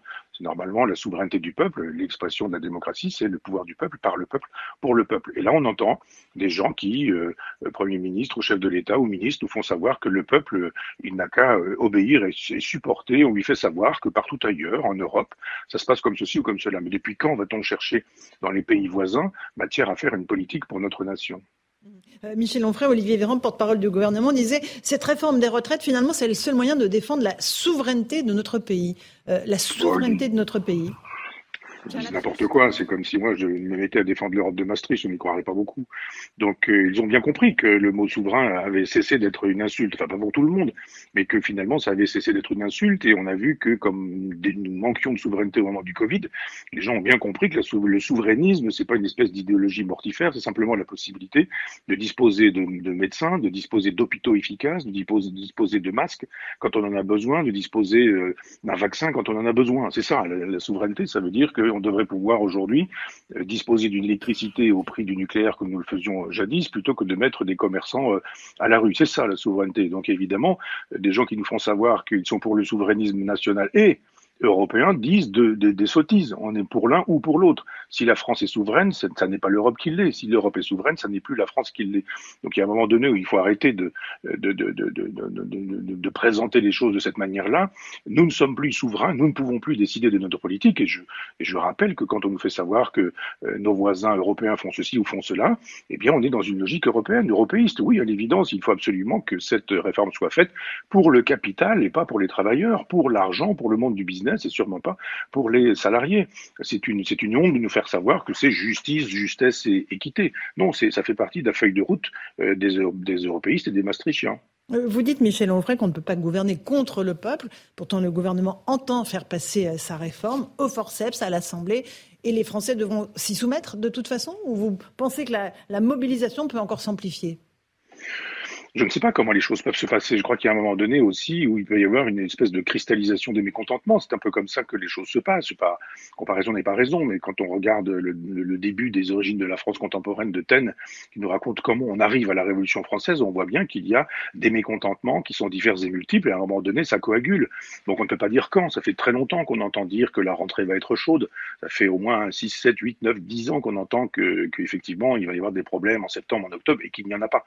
Et quand il y a eu une, rentrée un peu chaude euh, c'était en novembre-décembre avec les Gilets jaunes, euh, Macron a envoyé la soldatesque, il a envoyé euh, la, police, il a envoyé les blindés, il a envoyé des CRS, et puis on se souvient de la façon qu'il a eu d'entendre la voix du peuple. il est allé faire un grand tour narcissique de la France pour expliquer que tout le monde avait tort, que personne ne comprenait rien, que lui était trop intelligent. C'était son problème d'ailleurs d'être trop intelligent. L'autre problème étant que le peuple était crétin et qu'il fallait expliquer au bon peuple ce qu'il n'avait pas compris. Mais le peuple, il comprend très bien ce que ça veut dire que d'imposer cette politique-là. C'est de la misère, c'est de la pauvreté, c'est du chômage, c'est de l'inflation, c'est le prix de la baguette qui, euh, qui augmente quand encore on peut disposer d'une baguette et que euh, la, boulangerie n'a pas fermé. C'est selon les factures d'électricité qui explosent, ce sont euh, les impossibilités de, d'avoir quelque chose à côté du nécessaire. On ne peut plus aller au cinéma, on ne peut plus aller en vacances, on ne peut plus offrir des jouets à ses enfants. Enfin, les, les, les gens ils comprennent bien, il n'y a pas besoin d'une pédagogie pour ça. Ils sont à bout, les Français. Ils ont vécu la crise du Covid, la crise de l'inflation, la crise énergétique. Là, c'est la réforme de trop. C'est la goutte d'eau qui fait déborder bah, C'est-à-dire c'est beaucoup de choses. C'est-à-dire que pendant des années, euh, la gauche a eu besoin des, des écologistes comme des supplétifs. Il leur fallait, il leur fallait 3 points par-ci, 5 points par-là, parfois 10 points pour, euh, pour, pour, boucler une élection. Et donc, on a fait des concessions aux, écologistes. Et moi, je défends le nucléaire depuis toujours. Euh, donc, ça me fait marrer de voir des écologistes aujourd'hui comme Brice Lalonde. J'ai vu réapparaître Brice Lalonde qui nous faisait savoir, après avoir passé sa vie à critiquer le nucléaire, que le nucléaire, c'était désormais fantastique. Donc, les pauvres boulangers ou les pauvres commerçants qui ont des factures terribles d'électricité paient cette politique-là, qui n'était pas une politique nationale, qui était une politique de destruction de la souveraineté économique euh, française. Et on voit bien effectivement que quand on aurait besoin d'être souverain, que ce soit pour les masques, les médicaments ou, euh, euh, ou les vaccins, ou alors pour le coup pour l'électricité, nous ne sommes plus souverains. Et que les guerres que nous soutenons, la guerre des États-Unis contre, contre la Russie, avec l'Ukraine comme prétexte, ces guerres que nous soutenons produisent des effets dans la réalité des gens au quotidien que ce soit l'inflation, que ce soit le prix de l'essence, que ce soit le prix de l'électricité, l'impossibilité de se chauffer, euh, les invitations à, porter des pulls et à baisser le chauffage dans, sa maison. Mais enfin, on rêve ou quoi? Le, chef de l'État a été euh, a été élu pour demander aux, Français de mettre un deuxième pull et de, et de, de chauffer à 18 ou 19 degrés. Qu'est-ce que c'est que cette euh, France qui a perdu sa souveraineté au point que nous soyons obligés aujourd'hui de faire des publicités, des campagnes de publicité pour nous dire qu'il faut baisser l'électricité, qu'il faut couper le chauffage, qu'il faut, etc., etc. Enfin, tout le monde se souvient de, ces invitations-là. Donc oui, il y a une espèce d'énervement généralisé parce que Macron a eu cinq ans pour lui, il a encore cinq ans pour lui et il ne fait que détricoter ce qui aura pu être social ou ce qui fonctionnait dans le pays. Michel Onfray, vous restez avec nous. On, se retrouve dans un instant. Je passerai la parole aussi à, nos invités sur le plateau. Euh, on évoquera les retraites, on entendra des témoignages d'une mère de famille, d'un pompier qui dit non, cette réforme, c'est pas possible pour nous. On parlera aussi de l'Ukraine parce que la guerre, c'est une réalité. C'est pas un prétexte, euh, Michel Onfray, cette guerre. Euh, c'est pas un prétexte à la guerre entre les États-Unis et la Russie. C'est une réalité. Euh, à, tout de suite dans Punchline sur CNews et sur Europe. 8h16, on se retrouve en direct sur Europe 1 et sur CNews pour Punchline. On est toujours avec Michel Onfray, avec nos invités en plateau. On continue à parler des retraites. On va écouter deux témoignages, si vous le voulez bien. D'abord, une femme euh, qui comprend bien ce qu'elle a à perdre dans cette réforme, malgré ce que dit la Première ministre. Et puis un pompier qui, lui aussi, dit non à cette réforme qu'il juge injuste. Écoutez-les tous les deux et on en débat ensuite. Cette réforme ne me permettra pas de partir plus tôt et ne me protège pas du tout comme on essaye de nous le dire. Et surtout, moi, ce qui me motive, c'est que c'est un vrai changement de modèle social. Ça veut dire que je pourrais pas avoir d'activité associative, ça veut dire que je pourrais pas euh, garder mes petits-enfants si jamais j'en ai. Ça veut dire que tout ce que les retraités apportent, eh ben, je pourrais pas l'apporter avant d'avoir 70 ans. Donc moi, c'est surtout pour ça que je me bats. Ils vont maintenir leur cap, en fait. Ils vont maintenir leur cap malgré tout. Vous voyez que les gens sont pas contents, sont dehors ils crèvent la faim. Euh, il y a des euh, problèmes partout dans toutes les institutions. On est en manque de moyens dans, euh, bah, chez les pompiers, dans les hôpitaux, dans la police, même dans la, gendarmerie, dans l'éducation nationale. Tout le système croule en fait. Aujourd'hui, nous, on a décidé de venir défiler pour les retraites, pour nous, par solidarité pour tout le monde, mais aussi parce qu'il y a un ras-le-bol général aussi. Il y a un ras-le-bol général. Voilà pour ces témoignages euh, euh, montés par Marie-Liesse Chevalier. Michel Onfray, quand on entend à la fois un pompier et une mère de famille qui ont le même discours, euh, c'est qu'il se passe quelque chose dans le pays. Oui, mais vous savez, on pourrait, vous auriez pu monter encore d'autres, d'autres interventions parce que quand j'entends des gens parler, quels qu'ils soient, que ce soit des chauffeurs de taxi, mais euh, des, des, enfin, des instituteurs ou des institutrices, des professeurs des écoles, euh, tout le monde est mécontent quand les gens viennent me voir dans le train, me reconnaissent et que nous parlons, les, les, contrôleurs, ils sont, enfin, personne n'est content, personne n'est heureux de la façon dont ça se passe euh, actuellement. Je ne connais pas une catégorie sociale qui puisse, sauf peut-être, je ne sais pas, les banquiers, les traders, que ce soit des catégories sociales qu'on puisse intégrer dans une, dans une réflexion ici, mais qui soient heureux. Les gens qui font de l'argent avec l'argent, des gens qui font du business, oui, ceux-là, ils sont probablement heureux mais ça se fait au détriment d'une majorité de Français. Vous savez, quand Marx fait l'analyse de ce qu'il appelle la paupérisation, en nous disant qu'il a raison, qu'il y a de plus, avec le capital et le capitalisme, il y a de plus en plus de, pauvres et qu'ils sont de plus en plus pauvres, et, de moins en moins de riches, mais qu'ils sont de plus en plus riches, il a complètement raison, Marx, de faire cette analyse-là. Et on voit très bien que dans la totalité de la société française, rien ne fonctionne. Vous n'avez pas besoin de, prendre le train, de demander un, rendez-vous chez le dentiste ou d'avoir besoin de, quoi que ce soit aujourd'hui en France. Vous savez que ça ne fonctionne pas. on est dans, dans, une espèce de logique de tiers-mondisation et ça fait, ça fait sourire à l'étranger, ça fait même beaucoup rire à l'étranger. Euh, une question d'Éric Revel, Michel Onfray. Michel Onfray, on parle beaucoup de cristallisation sur des facteurs économiques. Bon, les retraites s'ajoutant à cela, le pouvoir d'achat, les factures qui augmentent. Mais est-ce qu'il n'y a pas aussi une, sorte de cristallisation sociologique? C'est-à-dire que quand vous parlez de paupérisation, il y a euh, tous ces 6 ou 8 millions de Français très très pauvres, mais maintenant ce sont les classes moyennes qui s'agrègent sociologiquement à cette paupérisation qui expliquerait peut-être, je vous pose la question, ce mouvement largement plus populaire euh, aujourd'hui dans les rues. Ah mais complètement, vous avez raison. J'ai vu euh, sur sur les écrans de, CNews que le, chiffre des gens qui vivent dehors euh, avait explosé en 10 ans. Je crois que c'est une augmentation de plus de 100%. Enfin, c'est quand même assez sidérant. On sait que des gens qui travaillent euh, dorment dans leur voiture, par exemple. J'ai vu l'autre jour aussi un reportage de gens qui vivaient dans des caravanes, euh, dans des campings, parce qu'ils n'ont pas les moyens de payer des locations.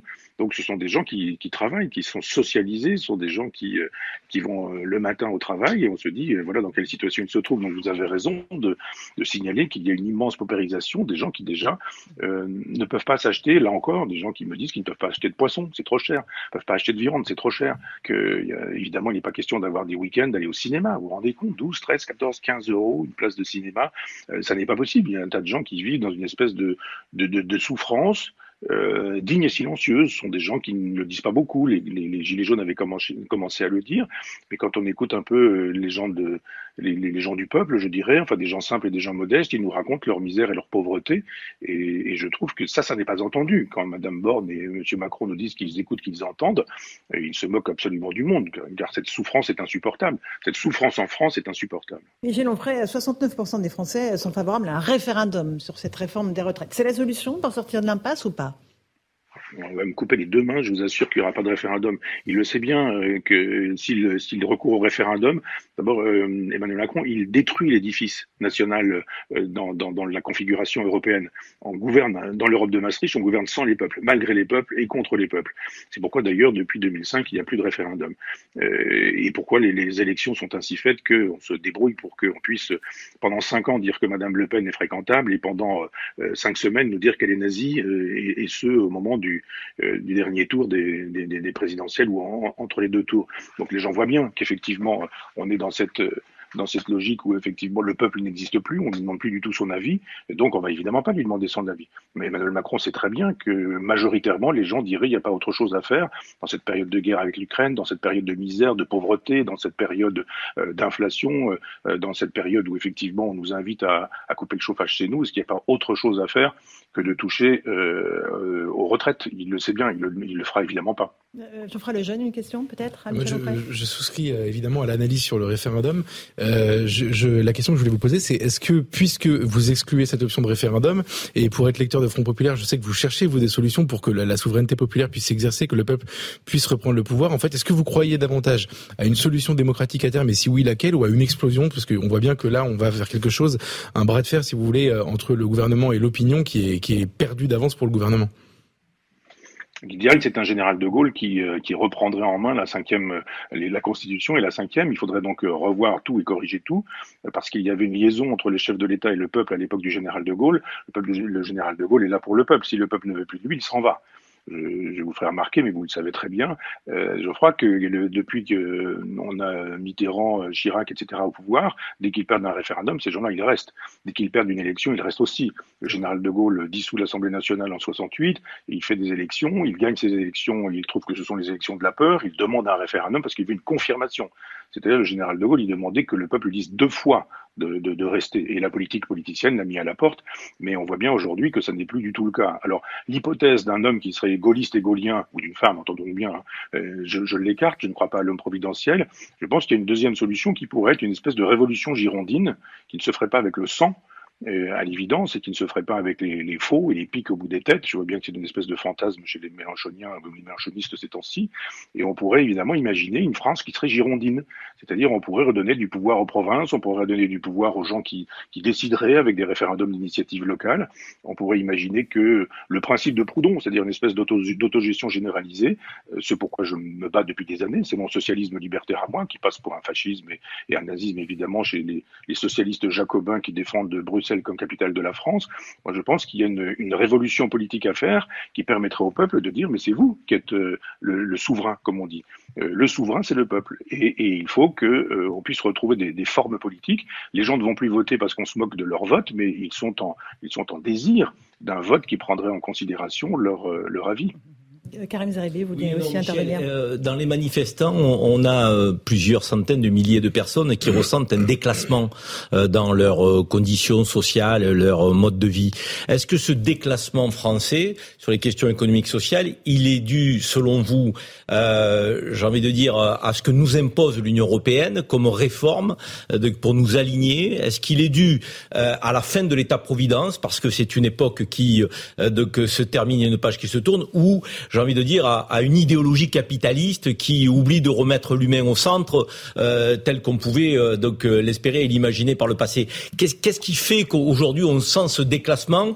Quelle en est la cause véritable et, première? Bah, je crois quand même que vous avez raison sur tout que, je prends tout et que je ne vous dirai pas c'est plutôt ceci que cela, à quoi j'ajouterais une espèce de haine de soi française qui est assez insupportable. C'est-à-dire que on a une espèce de jubilation dans les passions tristes, nous nous détestons, nous ne nous aimons pas, enfin quand je dis ça, c'est-à-dire euh, un certain nombre de gens qui nous gouvernent nous invitent à nous détester. Nous serions, c'est tout le wokisme, c'est tout le politiquement correct d'aujourd'hui. La France n'aurait été que collabo, que vichiste, que pétiniste, elle n'aurait été que qu'insupportable, elle n'aurait rien inventé, elle n'existerait que parce que le monde lui aurait fait cadeau de choses sublimes, etc C'est tout le travail de Boucheron au Collège de France et avec les siens. Et donc, quand on part du principe qu'il faut nous détester, qu'il faut nous mettre à genoux, qu'il faut demander pardon, qu'on n'a pas le droit de s'aimer, euh, ben, il y a quelque chose qui ne va pas. Moi, je suis très heureux qu'il y ait trois ou quatre, je crois, euh, prix Nobel de littérature euh, en France. Je ne juge pas d'Annie de, mais qu'Annie Ernaux, que Patrick Modiano, que Jean-Marie Gustave Leclésio, et je crois un, auteur d'origine chinoise dont j'ai pardonnera d'avoir oublié son nom, mais qui est, français aussi, qui sont euh, actuellement vivants. J'improvise, j'espère qu'il est encore vivant, pas dire des bêtises, mais il y, a, il y, a, matière à se réjouir, il y a matière à être heureux, il y a matière à être content. On a des peintres, on a des musiciens, on a des artistes, on a des architectes, on a des occasions, des, ingénieurs, on a des occasions d'être euh, contents de nous, mais c'est une espèce de fierté. Alors les gens ils sont fiers pour un tas de choses, mais ils ont réussi à faire un régime, ils ont perdu 3 kilos, ils nous disent partout sur Internet qu'ils sont fiers d'eux, ils sont fiers, ils sont contents, etc. Mais dès qu'on commence à dire qu'on est fier d'être français, fier de ce que la France peut faire ou porter, mhm. eh bien à ce moment-là, on est stigmatisé comme un comme un dangereux fasciste, l'extrême droite. Enfin, on connaît l'histoire. Donc je pense qu'il y a un, esprit général qui fait que euh, on ne nous invite pas à nous aimer et que comme on nous invite aussi à nous détester, ça ne facilite pas une espèce de plaisir pris à soi-même. Michel Onfray, une petite question de Joseph Massescaron. Oui, rapidement. Euh, Michel Onfray, pardonnez-moi, je voudrais revenir sur ce, point de déclassement. Euh, est-ce que vous pensez que le déclassement en lui-même est quelque chose, est l'étincelle qui peut être l'étincelle révolutionnaire?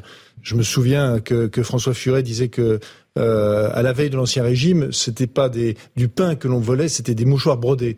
Donc, je voulais avoir votre point de vue là-dessus. Bah, je crois que l'humiliation est un moteur dans l'histoire, c'est un, un, grand moteur dans l'histoire.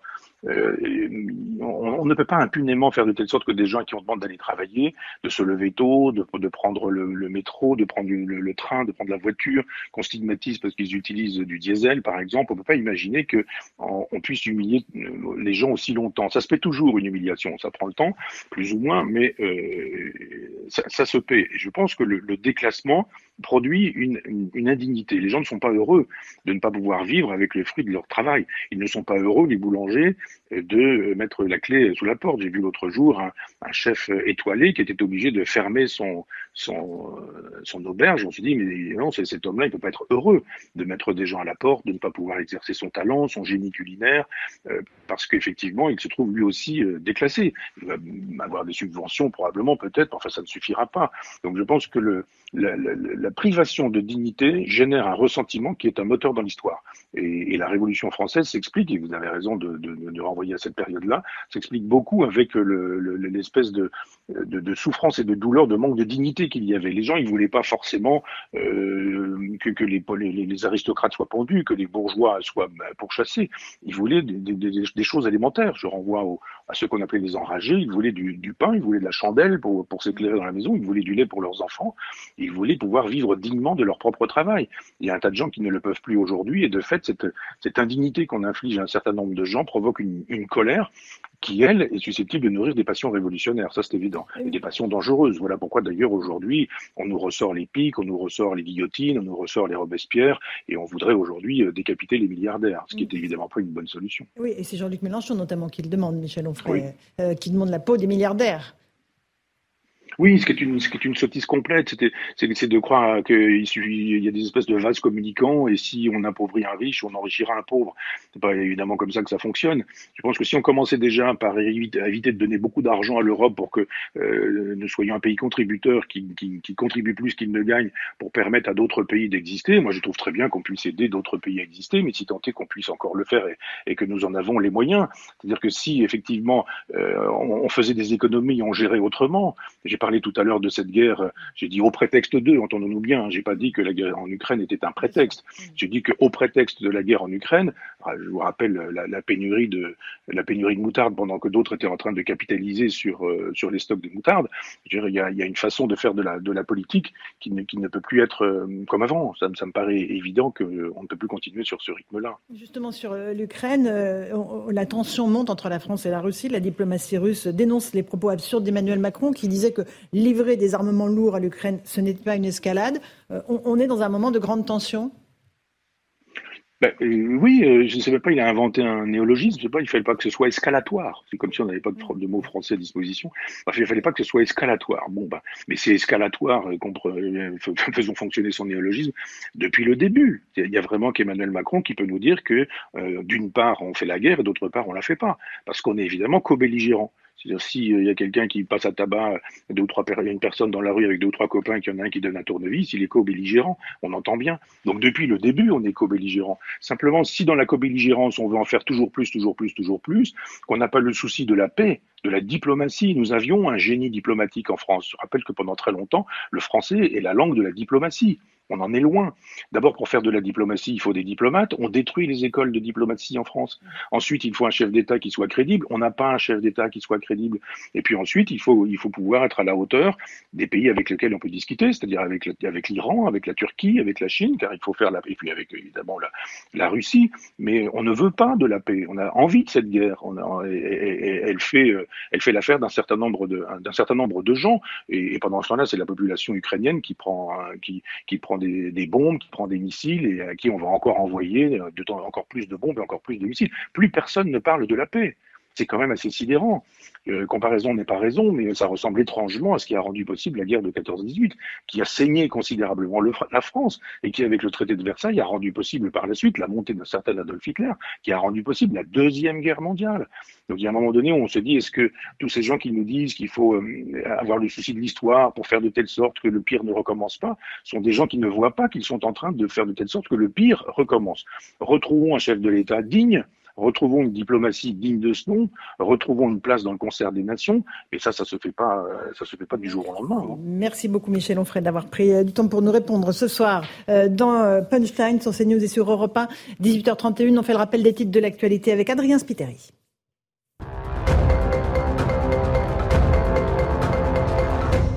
Fin de l'isolement systématique pour les personnes testées positives au Covid-19. Terminé également les tests de dépistage pour les cas contacts. Deux annonces faites par la Direction générale de la santé. Selon elle, ces mesures se justifient par un contexte épidémique favorable dans le pays. Le projet de réforme de la police judiciaire doit être modifié selon un rapport sénatorial. Ce dernier est porté par le sénateur LR Philippe Dominati. Il considère que le cadre départemental est anachronique et largement inadapté. Pour rappel, le ministre de l'Intérieur Gérald Darmanin veut placer tous les services de police d'un département sous l'autorité d'un seul directeur départemental. Et puis une province canadienne dépénalise des drogues dures. Sont concernées la cocaïne, les méthamphétamines ou encore la MDMA. Désormais, la possession de petites quantités de ces drogues ne constitue plus une infraction. La Colombie-Britannique dit vouloir endiguer la crise des opiacés. Elle tue des milliers de personnes chaque année dans le pays. Merci beaucoup Adrien Spiteri pour ce rappel des titres de l'actualité. On fait une toute petite pause, 18h33. On se retrouve dans Punchline dans un instant sur CNews et sur Europe 1. On évoquera avec Linda Kebab, déléguée politique euh, unité SGP, les manifestations d'hier, les mobilisations à venir, et puis aussi la sécurité, euh, la hausse de la délinquance, et ce qui se passe au Havre avec euh, ce trafic international de cocaïne qui s'y déroule. Il y a un procès qui s'est ouvert aujourd'hui aux assises de Douai. Tout de suite dans Punchline. 18h37 en direct dans Punchline sur CNews et sur Europe 1. On va évoquer les questions de sécurité, je vous le disais, avec ce trafic de drogue dans les ports et notamment le port du Havre. Six hommes sont accusés euh, d'avoir été des acteurs de premier plan d'un vaste trafic de cocaïne euh, international. Euh, on va avec des donc dockers corrompus. On va faire le point avec Maëva Lamy et Sandra Buisson et puis on en débat ensuite dans Punchline en provenance des ports de Colombie, d'Équateur, du Brésil.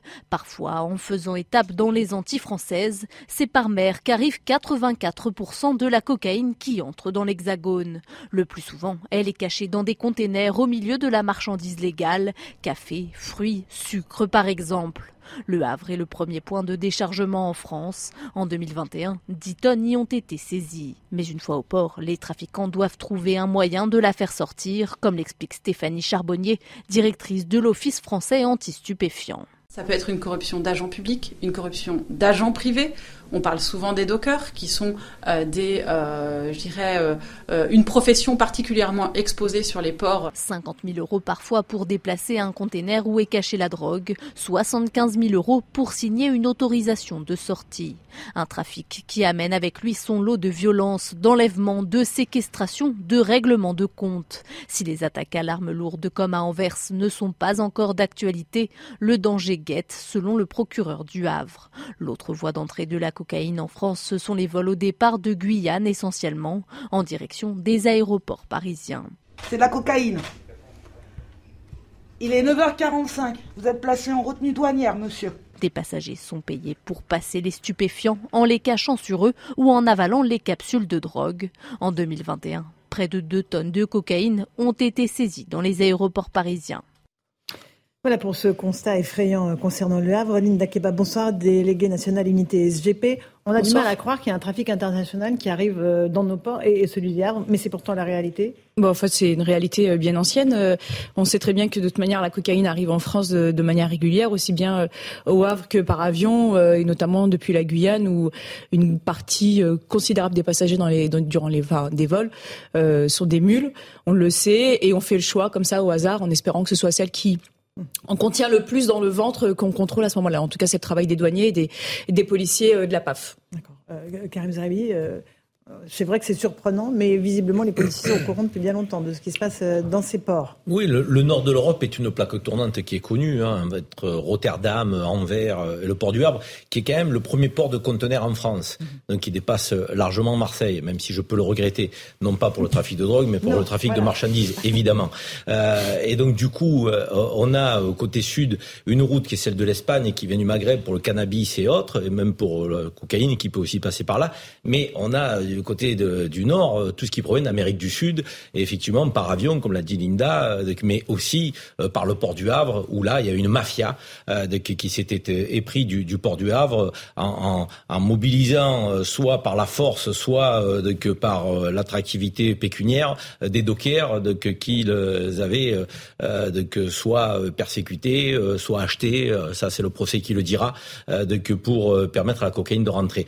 Mais 150% de plus je dirais, de, de, de cocaïne euh, de, qui euh, a été euh, subtilisée par les forces de l'ordre, par le port du Havre. Donc ça veut dire que c'est une vraie plaque tournante pour entrer la cocaïne dans le pays. Geoffroy Lejeune, ça vous surprend pas non plus? Non, non, moi j'ai une question pour Linda Kebab. En fait, c'est, c'est, je, regrette parce que je connais le sujet depuis quelques temps, mais pas très, mais je connaissais pas en fait avant. Je crois que le grand public se fait un peu tromper par le récit qu'on a de tout ça. C'est-à-dire qu'en fait, on a l'impression quand on, on entend parler de trafic de drogue, de cocaïne ou d'autres d'ailleurs, que en gros les trafiquants sont super forts, super bien organisés, qu'ils ont parfois même de la chance, etc. Et que la police, euh, bon, bah, elle fait ce qu'elle peut. Mais en fait, ce qu'on ne perçoit pas, et c'est pour ça que je vous pose la question, euh, c'est expliquer en réalité quelles sont les entraves au quotidien. En fait, moi, je pense que c'est un problème de volonté politique, et notamment de volonté politique de donner à la police les moyens de faire son travail. C'est-à-dire qu'en gros, l'histoire récente euh, de, de la police en matière de lutte contre les stupes, mais pas que d'ailleurs, c'est un peu une entrave à cause de la procédure, à cause de l'alourdissement de ce qui vous est demandé, la paperasse, etc., avec un manque de moyens qui va de, de pair. Et donc ma question, c'est de vous demander peut-être de décrire ce qui aujourd'hui empêche un policier, pourtant euh, dans le métier, bien intentionné, etc., d'être aussi efficace que ce que le grand public espérerait sur spécifiquement le trafic de drogue c'est pas tant l'empêchement que le ratio qu'il faut prendre en compte, puisque que, en gros, le nombre d'effectifs qui est dévolu à la lutte contre les trafics stupéfiants, donc aussi bien ceux qui sont sur la voie publique que ceux qui sont dans les services d'investigation locales, départementales, PJ, etc., sont bien insuffisants par rapport à ce qui entre dans le territoire. donc en réalité, avant de parler des lourdeurs, procédurales qui existent, des problèmes techniques qui existent, du manque d'effectifs qui existent, du manque de volonté politique depuis longtemps pour mettre des mesures coercitives extrêmement fortes, des problèmes de la justice et de ces manques de moyens dans la lutte contre le trafic de stupéfiants et notamment dans les sanctions à l'égard des dealers, etc. Il y a d'abord la question de l'entrée de tout ce stupéfiant sur, sur, le territoire qui est juste, mais innombrable. Pour nous, c'est un chiffre qu'on peut même pas mesurer tellement il est important. Et donc nous, on est juste là à vider. Euh, l'océan à la petite cuillère. On essaie juste de faire en sorte que ça ne déborde pas en réalité. Mais c'est un fléau qui vient d'au-delà de nos frontières. Comme il le disait il y a quelques instants, M. Zeribi, c'est que ça vient d'un peu partout à l'international. Il y a évidemment le nord de l'Afrique, le, sud de l'Amérique. il y a également euh, le, autour de l'Afghanistan également, il y a un trafic qui est différent mais qui existe également.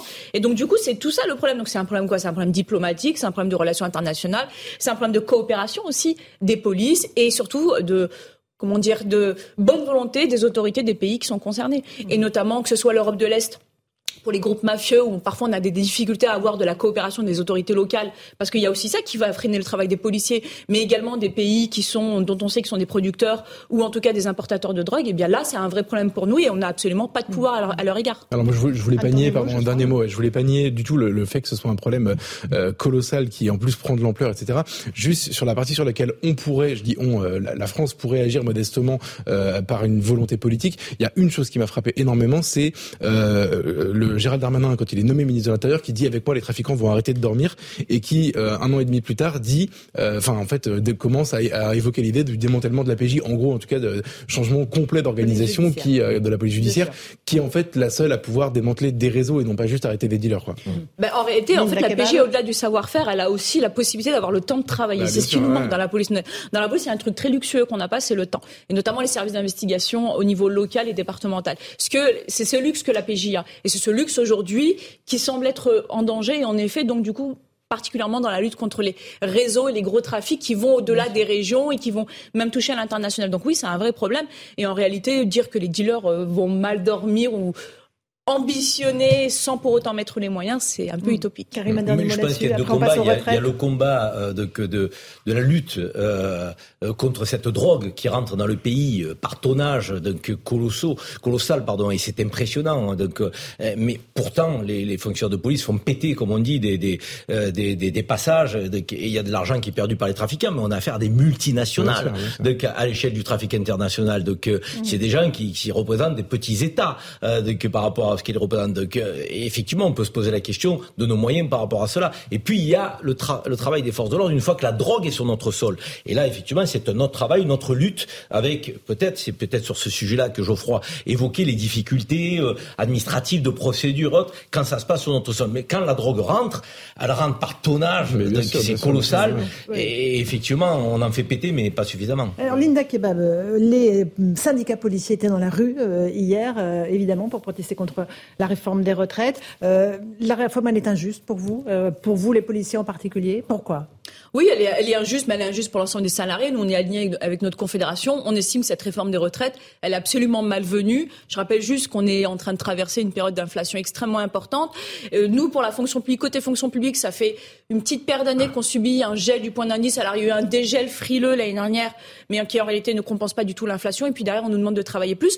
Donc ça, c'est injuste. C'est injuste parce qu'on a des policiers qui sont sursollicités qui sont surmenés, qui sont euh, rappelés sur leur repos, euh, qui ont une charge émotionnelle extrêmement forte, qui entendent et qui, qui, sont confrontés en fait à la misère sociale, à la misère humaine en France. Et derrière, on leur demande d'aller travailler deux ans de plus, c'est juste pas possible. Je vais vous donner un exemple. Je parle avec une collègue qui travaille à la brigade des mineurs brigade de protection de la famille qui me dit moi ça fait dix ans que j'entends de la souffrance des enfants avec des choses juste indicibles, effroyables que l'humain ne peut pas imaginer. Et eh ben je me sens pas de les entendre deux ans de plus, je vais devenir folle.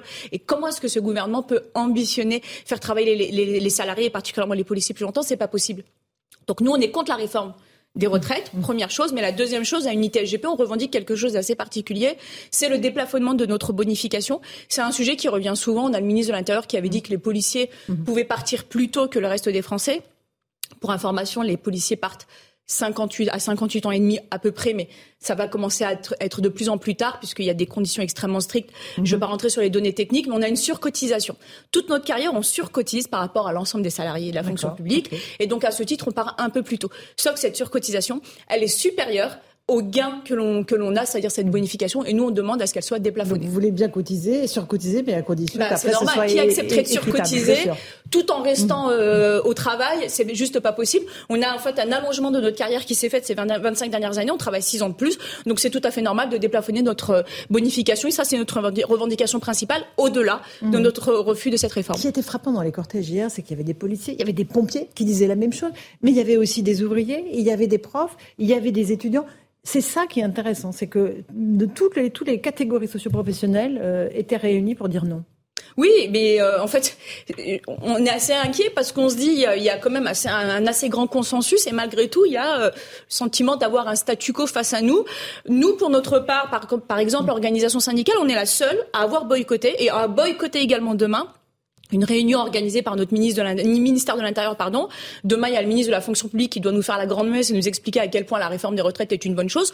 On est la seule organisation et la seule fédération du ministère de l'Intérieur à refuser d'y aller parce qu'on n'est pas là pour écouter la grande messe. C'est non à la réforme des retraites, le déplafonnement de la bonification pour tous les policiers et c'est tout. Mhm. Il n'y a pas de discussion. Karim Qu'est-ce qui faisait l'avantage euh, de l'attractivité de nos services publics? Je pense à la police, mais aussi au personnel de santé dans les années 70. C'était la sécurité de l'emploi et c'était effectivement donc un cadre euh, qui permettait de partir plutôt à la retraite. C'était pas l'augmentation, c'est pas les salaires. Ils ont jamais eu des salaires mirobolants dans le service public, mais ils avaient quelques avantages qui étaient partir plutôt à la retraite avec un statut et euh, avoir un contrat à durée indéterminée qui était assez protégé. Ces deux euh, atouts, ces deux avantages ont explosé, explosent en vol. Donc comment vous voulez recruter des femmes et des hommes qui, qui ont des vocations chevillées au corps, de qualité, quand vous avez des conditions de travail qui sont exécrables, des salaires qui sont pas au niveau, une retraite et un statut de, que, que, vous faites exploser en vol, donc une sécurité de l'emploi qui n'est même plus garantie donc, dans, certains, dans certains services publics. Donc la pénurie en matière de recrutement, elle provient du, de ce délitement qu'on a créé dans nos services publics. Moi, je crois, je trouve que c'est quand même fort de café et d'une incohérence quand même qui est, qui est effrayante de voir un discours politique qui dit aux forces de l'ordre, au personnel soignant, à ces femmes et ces hommes, donc on est avec vous, vous êtes des héros, vous faites un métier extraordinaire, et puis à chaque fois qu'on peut grignoter donc leur, leur situation sociale, on le fait, je veux dire, donc, sans a priori, comme ça, c'est normal. C'est un scandale, je vous le dis, que je trouve que du côté des fonctionnaires de police, du côté des personnels soignants et du côté des enseignants, qui font des métiers extrêmement importants, qui sont des piliers de la République, ce que fait ce gouvernement, c'est du foutage de gueule, pardonnez-moi. Alors, Linda Kebab, un tout petit mot de la sécurité, hier, dans les cortèges. Il y a eu très peu de, heurts, il y en a eu quand même, euh, mais on voit que les policiers euh, ont vraiment adapté leur euh, de techniques de maintien de l'ordre pour aller tout de suite attraper les éléments violents et les sortir des cortèges Ça marche mieux? Bah oui, ça marche mieux. Il y a quelques années, euh, vous savez, il y avait le mouvement des Gilets jaunes avec euh, ces problématiques récurrentes de violence. À l'époque, j'avais accusé, plus ou moins, en tout cas, j'avais énoncé, dénoncé mhm. le fait que le préfet de police mettait pas en œuvre tous les moyens, notamment mettre en application les, les préconisations, en tout cas prendre en compte les informations des services de renseignement, utiliser les effectifs qui sont sur la voie publique de manière cohérente et éclater les buts notamment qui pourraient se former de black blocs, etc. Bon, on m'avait dit à l'époque que j'en faisais trop, j'avais même eu des menaces à l'époque, je, le dis mhm. très ouvertement, je l'ai écrit dans mon livre, mhm. des menaces d'une enquête IGPN de la part à l'époque de, du gouvernement. Et donc, enfin, en l'occurrence, c'était le ministre de l'Intérieur de l'époque, c'est M. Castaner. Mais j'avais maintenu cette position, on avait maintenu cette position, et aujourd'hui, en fait, les faits donnent raison. C'est-à-dire que quand on a un préfet de police qui veut que euh, les choses soient cassées bien en amont, c'est fait. Les policiers ne sont que des exécutants. Ils ne portent pas la charge et la responsabilité de leur donneur d'ordre. Et donc, finalement, quand on a le bon donneur d'ordre, eh bien, les, choses se passent bien sur la voie publique. C'est aussi simple que ça. Je le répète, quand on a le bon donneur d'ordre, mhm. les choses se passent bien sur la voie publique. Parce que, les policiers, eux, font le travail. Ce sont les mêmes policiers qu'il y a quatre ans. Hein. Mhm. Mhm. Ils n'ont pas changé les policiers, ce sont les mêmes. Hein. D'ailleurs, ils sont pas prêts de changer a priori puisqu'on on veut les faire travailler plus longtemps. Et donc du coup, si quatre ans après la méthode est différente, il y en a un autre en revanche qui a changé, c'est le préfet de police. D'accord. Euh, je vois le, jeune là-dessus sur la sécurité. Euh, est-ce que ce sont les, aussi le fait qu'il y ait moins de black blocs? Parce que ce sont des cortèges syndicaux bien organisés avec euh, encore une fois une coopération entre services de sécurité, syndicats et euh, policiers? Il y a un peu moins de black blocs parce qu'il y a un meilleur filtrage. Il y a, il y a les services d'enseignement qui avaient anticipé 400, mais 400 ça suffit à mettre le chaos quand on le souhaite. On sait qu'il y a également des, euh, des black blocs, enfin en tout cas des anarchistes, on les appelle comme on veut, des pays limitrophes. Moi, pour ma part, je sais sur les manifestations, je les ai entendus parler en anglais. C'était clairement pas forcément des Français. Et puis il y a euh, évidemment toutes cette, euh, ces opérations en amont Mais en fait, euh, il y a aussi une chose, c'est les, euh, les confédérations, peut-être, particulièrement la CGT, qui n'était pas très très euh, coopérative, on va dire, qui s'est rendu compte que c'était pas du tout à son avantage, et hmm. peut-être qui a renforcé un petit peu son service d'ordre. D'accord, Karim? Moi, je crois qu'il y a trois dimensions. Effectivement, on a un très bon préfet de police faut le dire. C'est un fonctionnaire de qualité qui est passé partout là où il a été. Il a, il a fait ses preuves. Donc, et là, il démontre qu'en termes de maintien de l'ordre, le bon dispositif est mis en place. Le deuxième, c'est qu'on a des vrais professionnels du maintien de l'ordre aussi. Ce qui n'a pas toujours été le cas au moment des Gilets jaunes où parfois on déboutiquait des gens, de, euh, je dirais, de la, des bacs, donc, euh, pour leur donner un flashball entre les mains. ils n'étaient pas suffisamment formés. Les CRS, les gendarmes mobiles, c'est des vrais professionnels du maintien de l'ordre. Quand on leur confie avec un bon commandement, ça se passe en réalité super bien. Et puis, le service des syndicats, vous l'avez raison, service d'ordre des syndicats qui est partenaire effectivement de ce maintien de l'ordre. Une dernière question à vous, Linda Kebab. Euh, le ministère de l'Intérieur a dévoilé euh, hier les chiffres de la violence en France. Ils sont en hausse pour 2022. Plus 17% de violence intrafamiliale, plus 15% pour les coups et blessures volontaires, plus 11% de violence sexuelle. Euh, il y, a une montée de la violence? Il y a une montée évidemment. Alors on continuera toujours à parler de cette libération de la parole, notamment sur les violences faites aux femmes et aux enfants. Il y a évidemment des moyens qui ont été mis en œuvre avec euh, une attention particulière portée à ce type d'infraction. Malheureusement, je le précise, au détriment d'autres infractions. Mais euh, il y a évidemment une hausse de la violence qu'on a nous Enfin, on a bien constaté autant sur la voie publique avec les remontées de terrain qu'avec les statistiques et les chiffres que l'on a, même si on peut faire dire ce qu'on veut des statistiques. Mhm. Mais en tout cas, on a les remontées de terrain, nous, organisations syndicales, avec un maillage territorial extrêmement euh, complet, complet. Et donc oui, il y a une hausse en fait des actes violents et des atteintes à la personne. Et c'est ce que je disais il y a quelques mois. On peut se vanter de la baisse des cambriolages, c'est bien. On peut se vanter de la baisse des fraudes euh, sur euh, le, sur Internet, notamment le, les mhm. fraudes à la carte bleue. Mais je pense que là, tous les Français vous diront qu'ils préfèrent quand même euh, subir une fraude à la carte bleue sur Internet et avoir un remboursement derrière que d'être tabassé, d'être frappé, d'être agressé, parfois pour rien. Mhm. Même si les violences gratuites, pour nous, ça, ce n'est jamais gratuit, il y a toujours quelque chose, c'est déjà au moins volontaire. Mais évidemment, les atteintes à la personne sont en hausse, et ça, c'est problématique parce que ça veut dire qu'en gros, notre espace public, mais également les foyers en France, sont de plus en plus un danger pour les personnes vulnérables. Avec des policiers en première ligne, comme toujours. Avec des policiers en première ligne. Euh, il y a quelques jours, le ministre a dévoilé en fait un plan de lutte contre la maltraitance animale. Ça fait suite et aussi, enfin, ça fait suite sans sans sans sans, sans, lien entre elles. Il y a quelques années, on a commencé à travailler sur les violences faites aux femmes et aux enfants. Il y a évidemment le projet loi immigration qui arrive aujourd'hui, donc ça va être encore de nouvelles missions. Ça fait beaucoup, c'est bien, ce sont des causes qui sont nobles et qu'il faut combattre, mais je vous le dis très sincèrement, on va à chaque fois déshabiller les uns pour habiller les autres. Donc pour lutter contre la maltraitance animale, on va déshabiller d'autres services. Mmh. Il y a quelques mois, j'étais dans l'est de la France, je suis rentrée dans un service de protection de la famille, donc des violences faites aux femmes, des violences faites aux enfants. Et ça, c'est, pas anecdotique, c'est symptomatique parce que c'est partout dans toutes les régions. J'ai pris des photos. 700 dossiers par agent. C'est-à-dire qu'il y a 700, enfants ou enfants en souffrance. ça veut dire que dans cette pile-là, il y a peut-être un féminicide, il y a peut-être un infanticide qui éclatera. Et le lampiste, ce sera euh, le fonctionnaire hein, qui est derrière son bureau. C'est pas ceux qui mm. lui ont mis 700 dossiers sur le, sur le bureau en lui demandant de traiter l'intraitable et surtout, eh bien, en déshabillant les services. Merci beaucoup Linda Kebab d'être venue témoigner ce soir. le titre de votre livre, Gardienne de la paix et de la révolte aux éditions Stock. Merci Karim Zeribi, Geoffroy Lejeune. Dans un instant sur CNews, Christine Kelly et ses invités et Europe Soir sur Europe 1. Bonne soirée à vous sur nos deux antennes et à demain.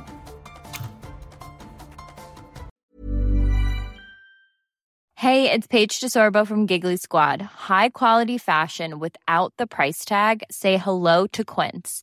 I'm snagging high-end essentials like cozy cashmere sweaters, sleek leather jackets, fine jewelry, and so much more. With Quince being 50 to 80% less than similar brands. And they partner with factories that prioritize safe, ethical, and responsible manufacturing. I love that. Luxury quality within reach. Go to quince.com slash style to get free shipping and 365 day returns on your next order. Quince.com slash style.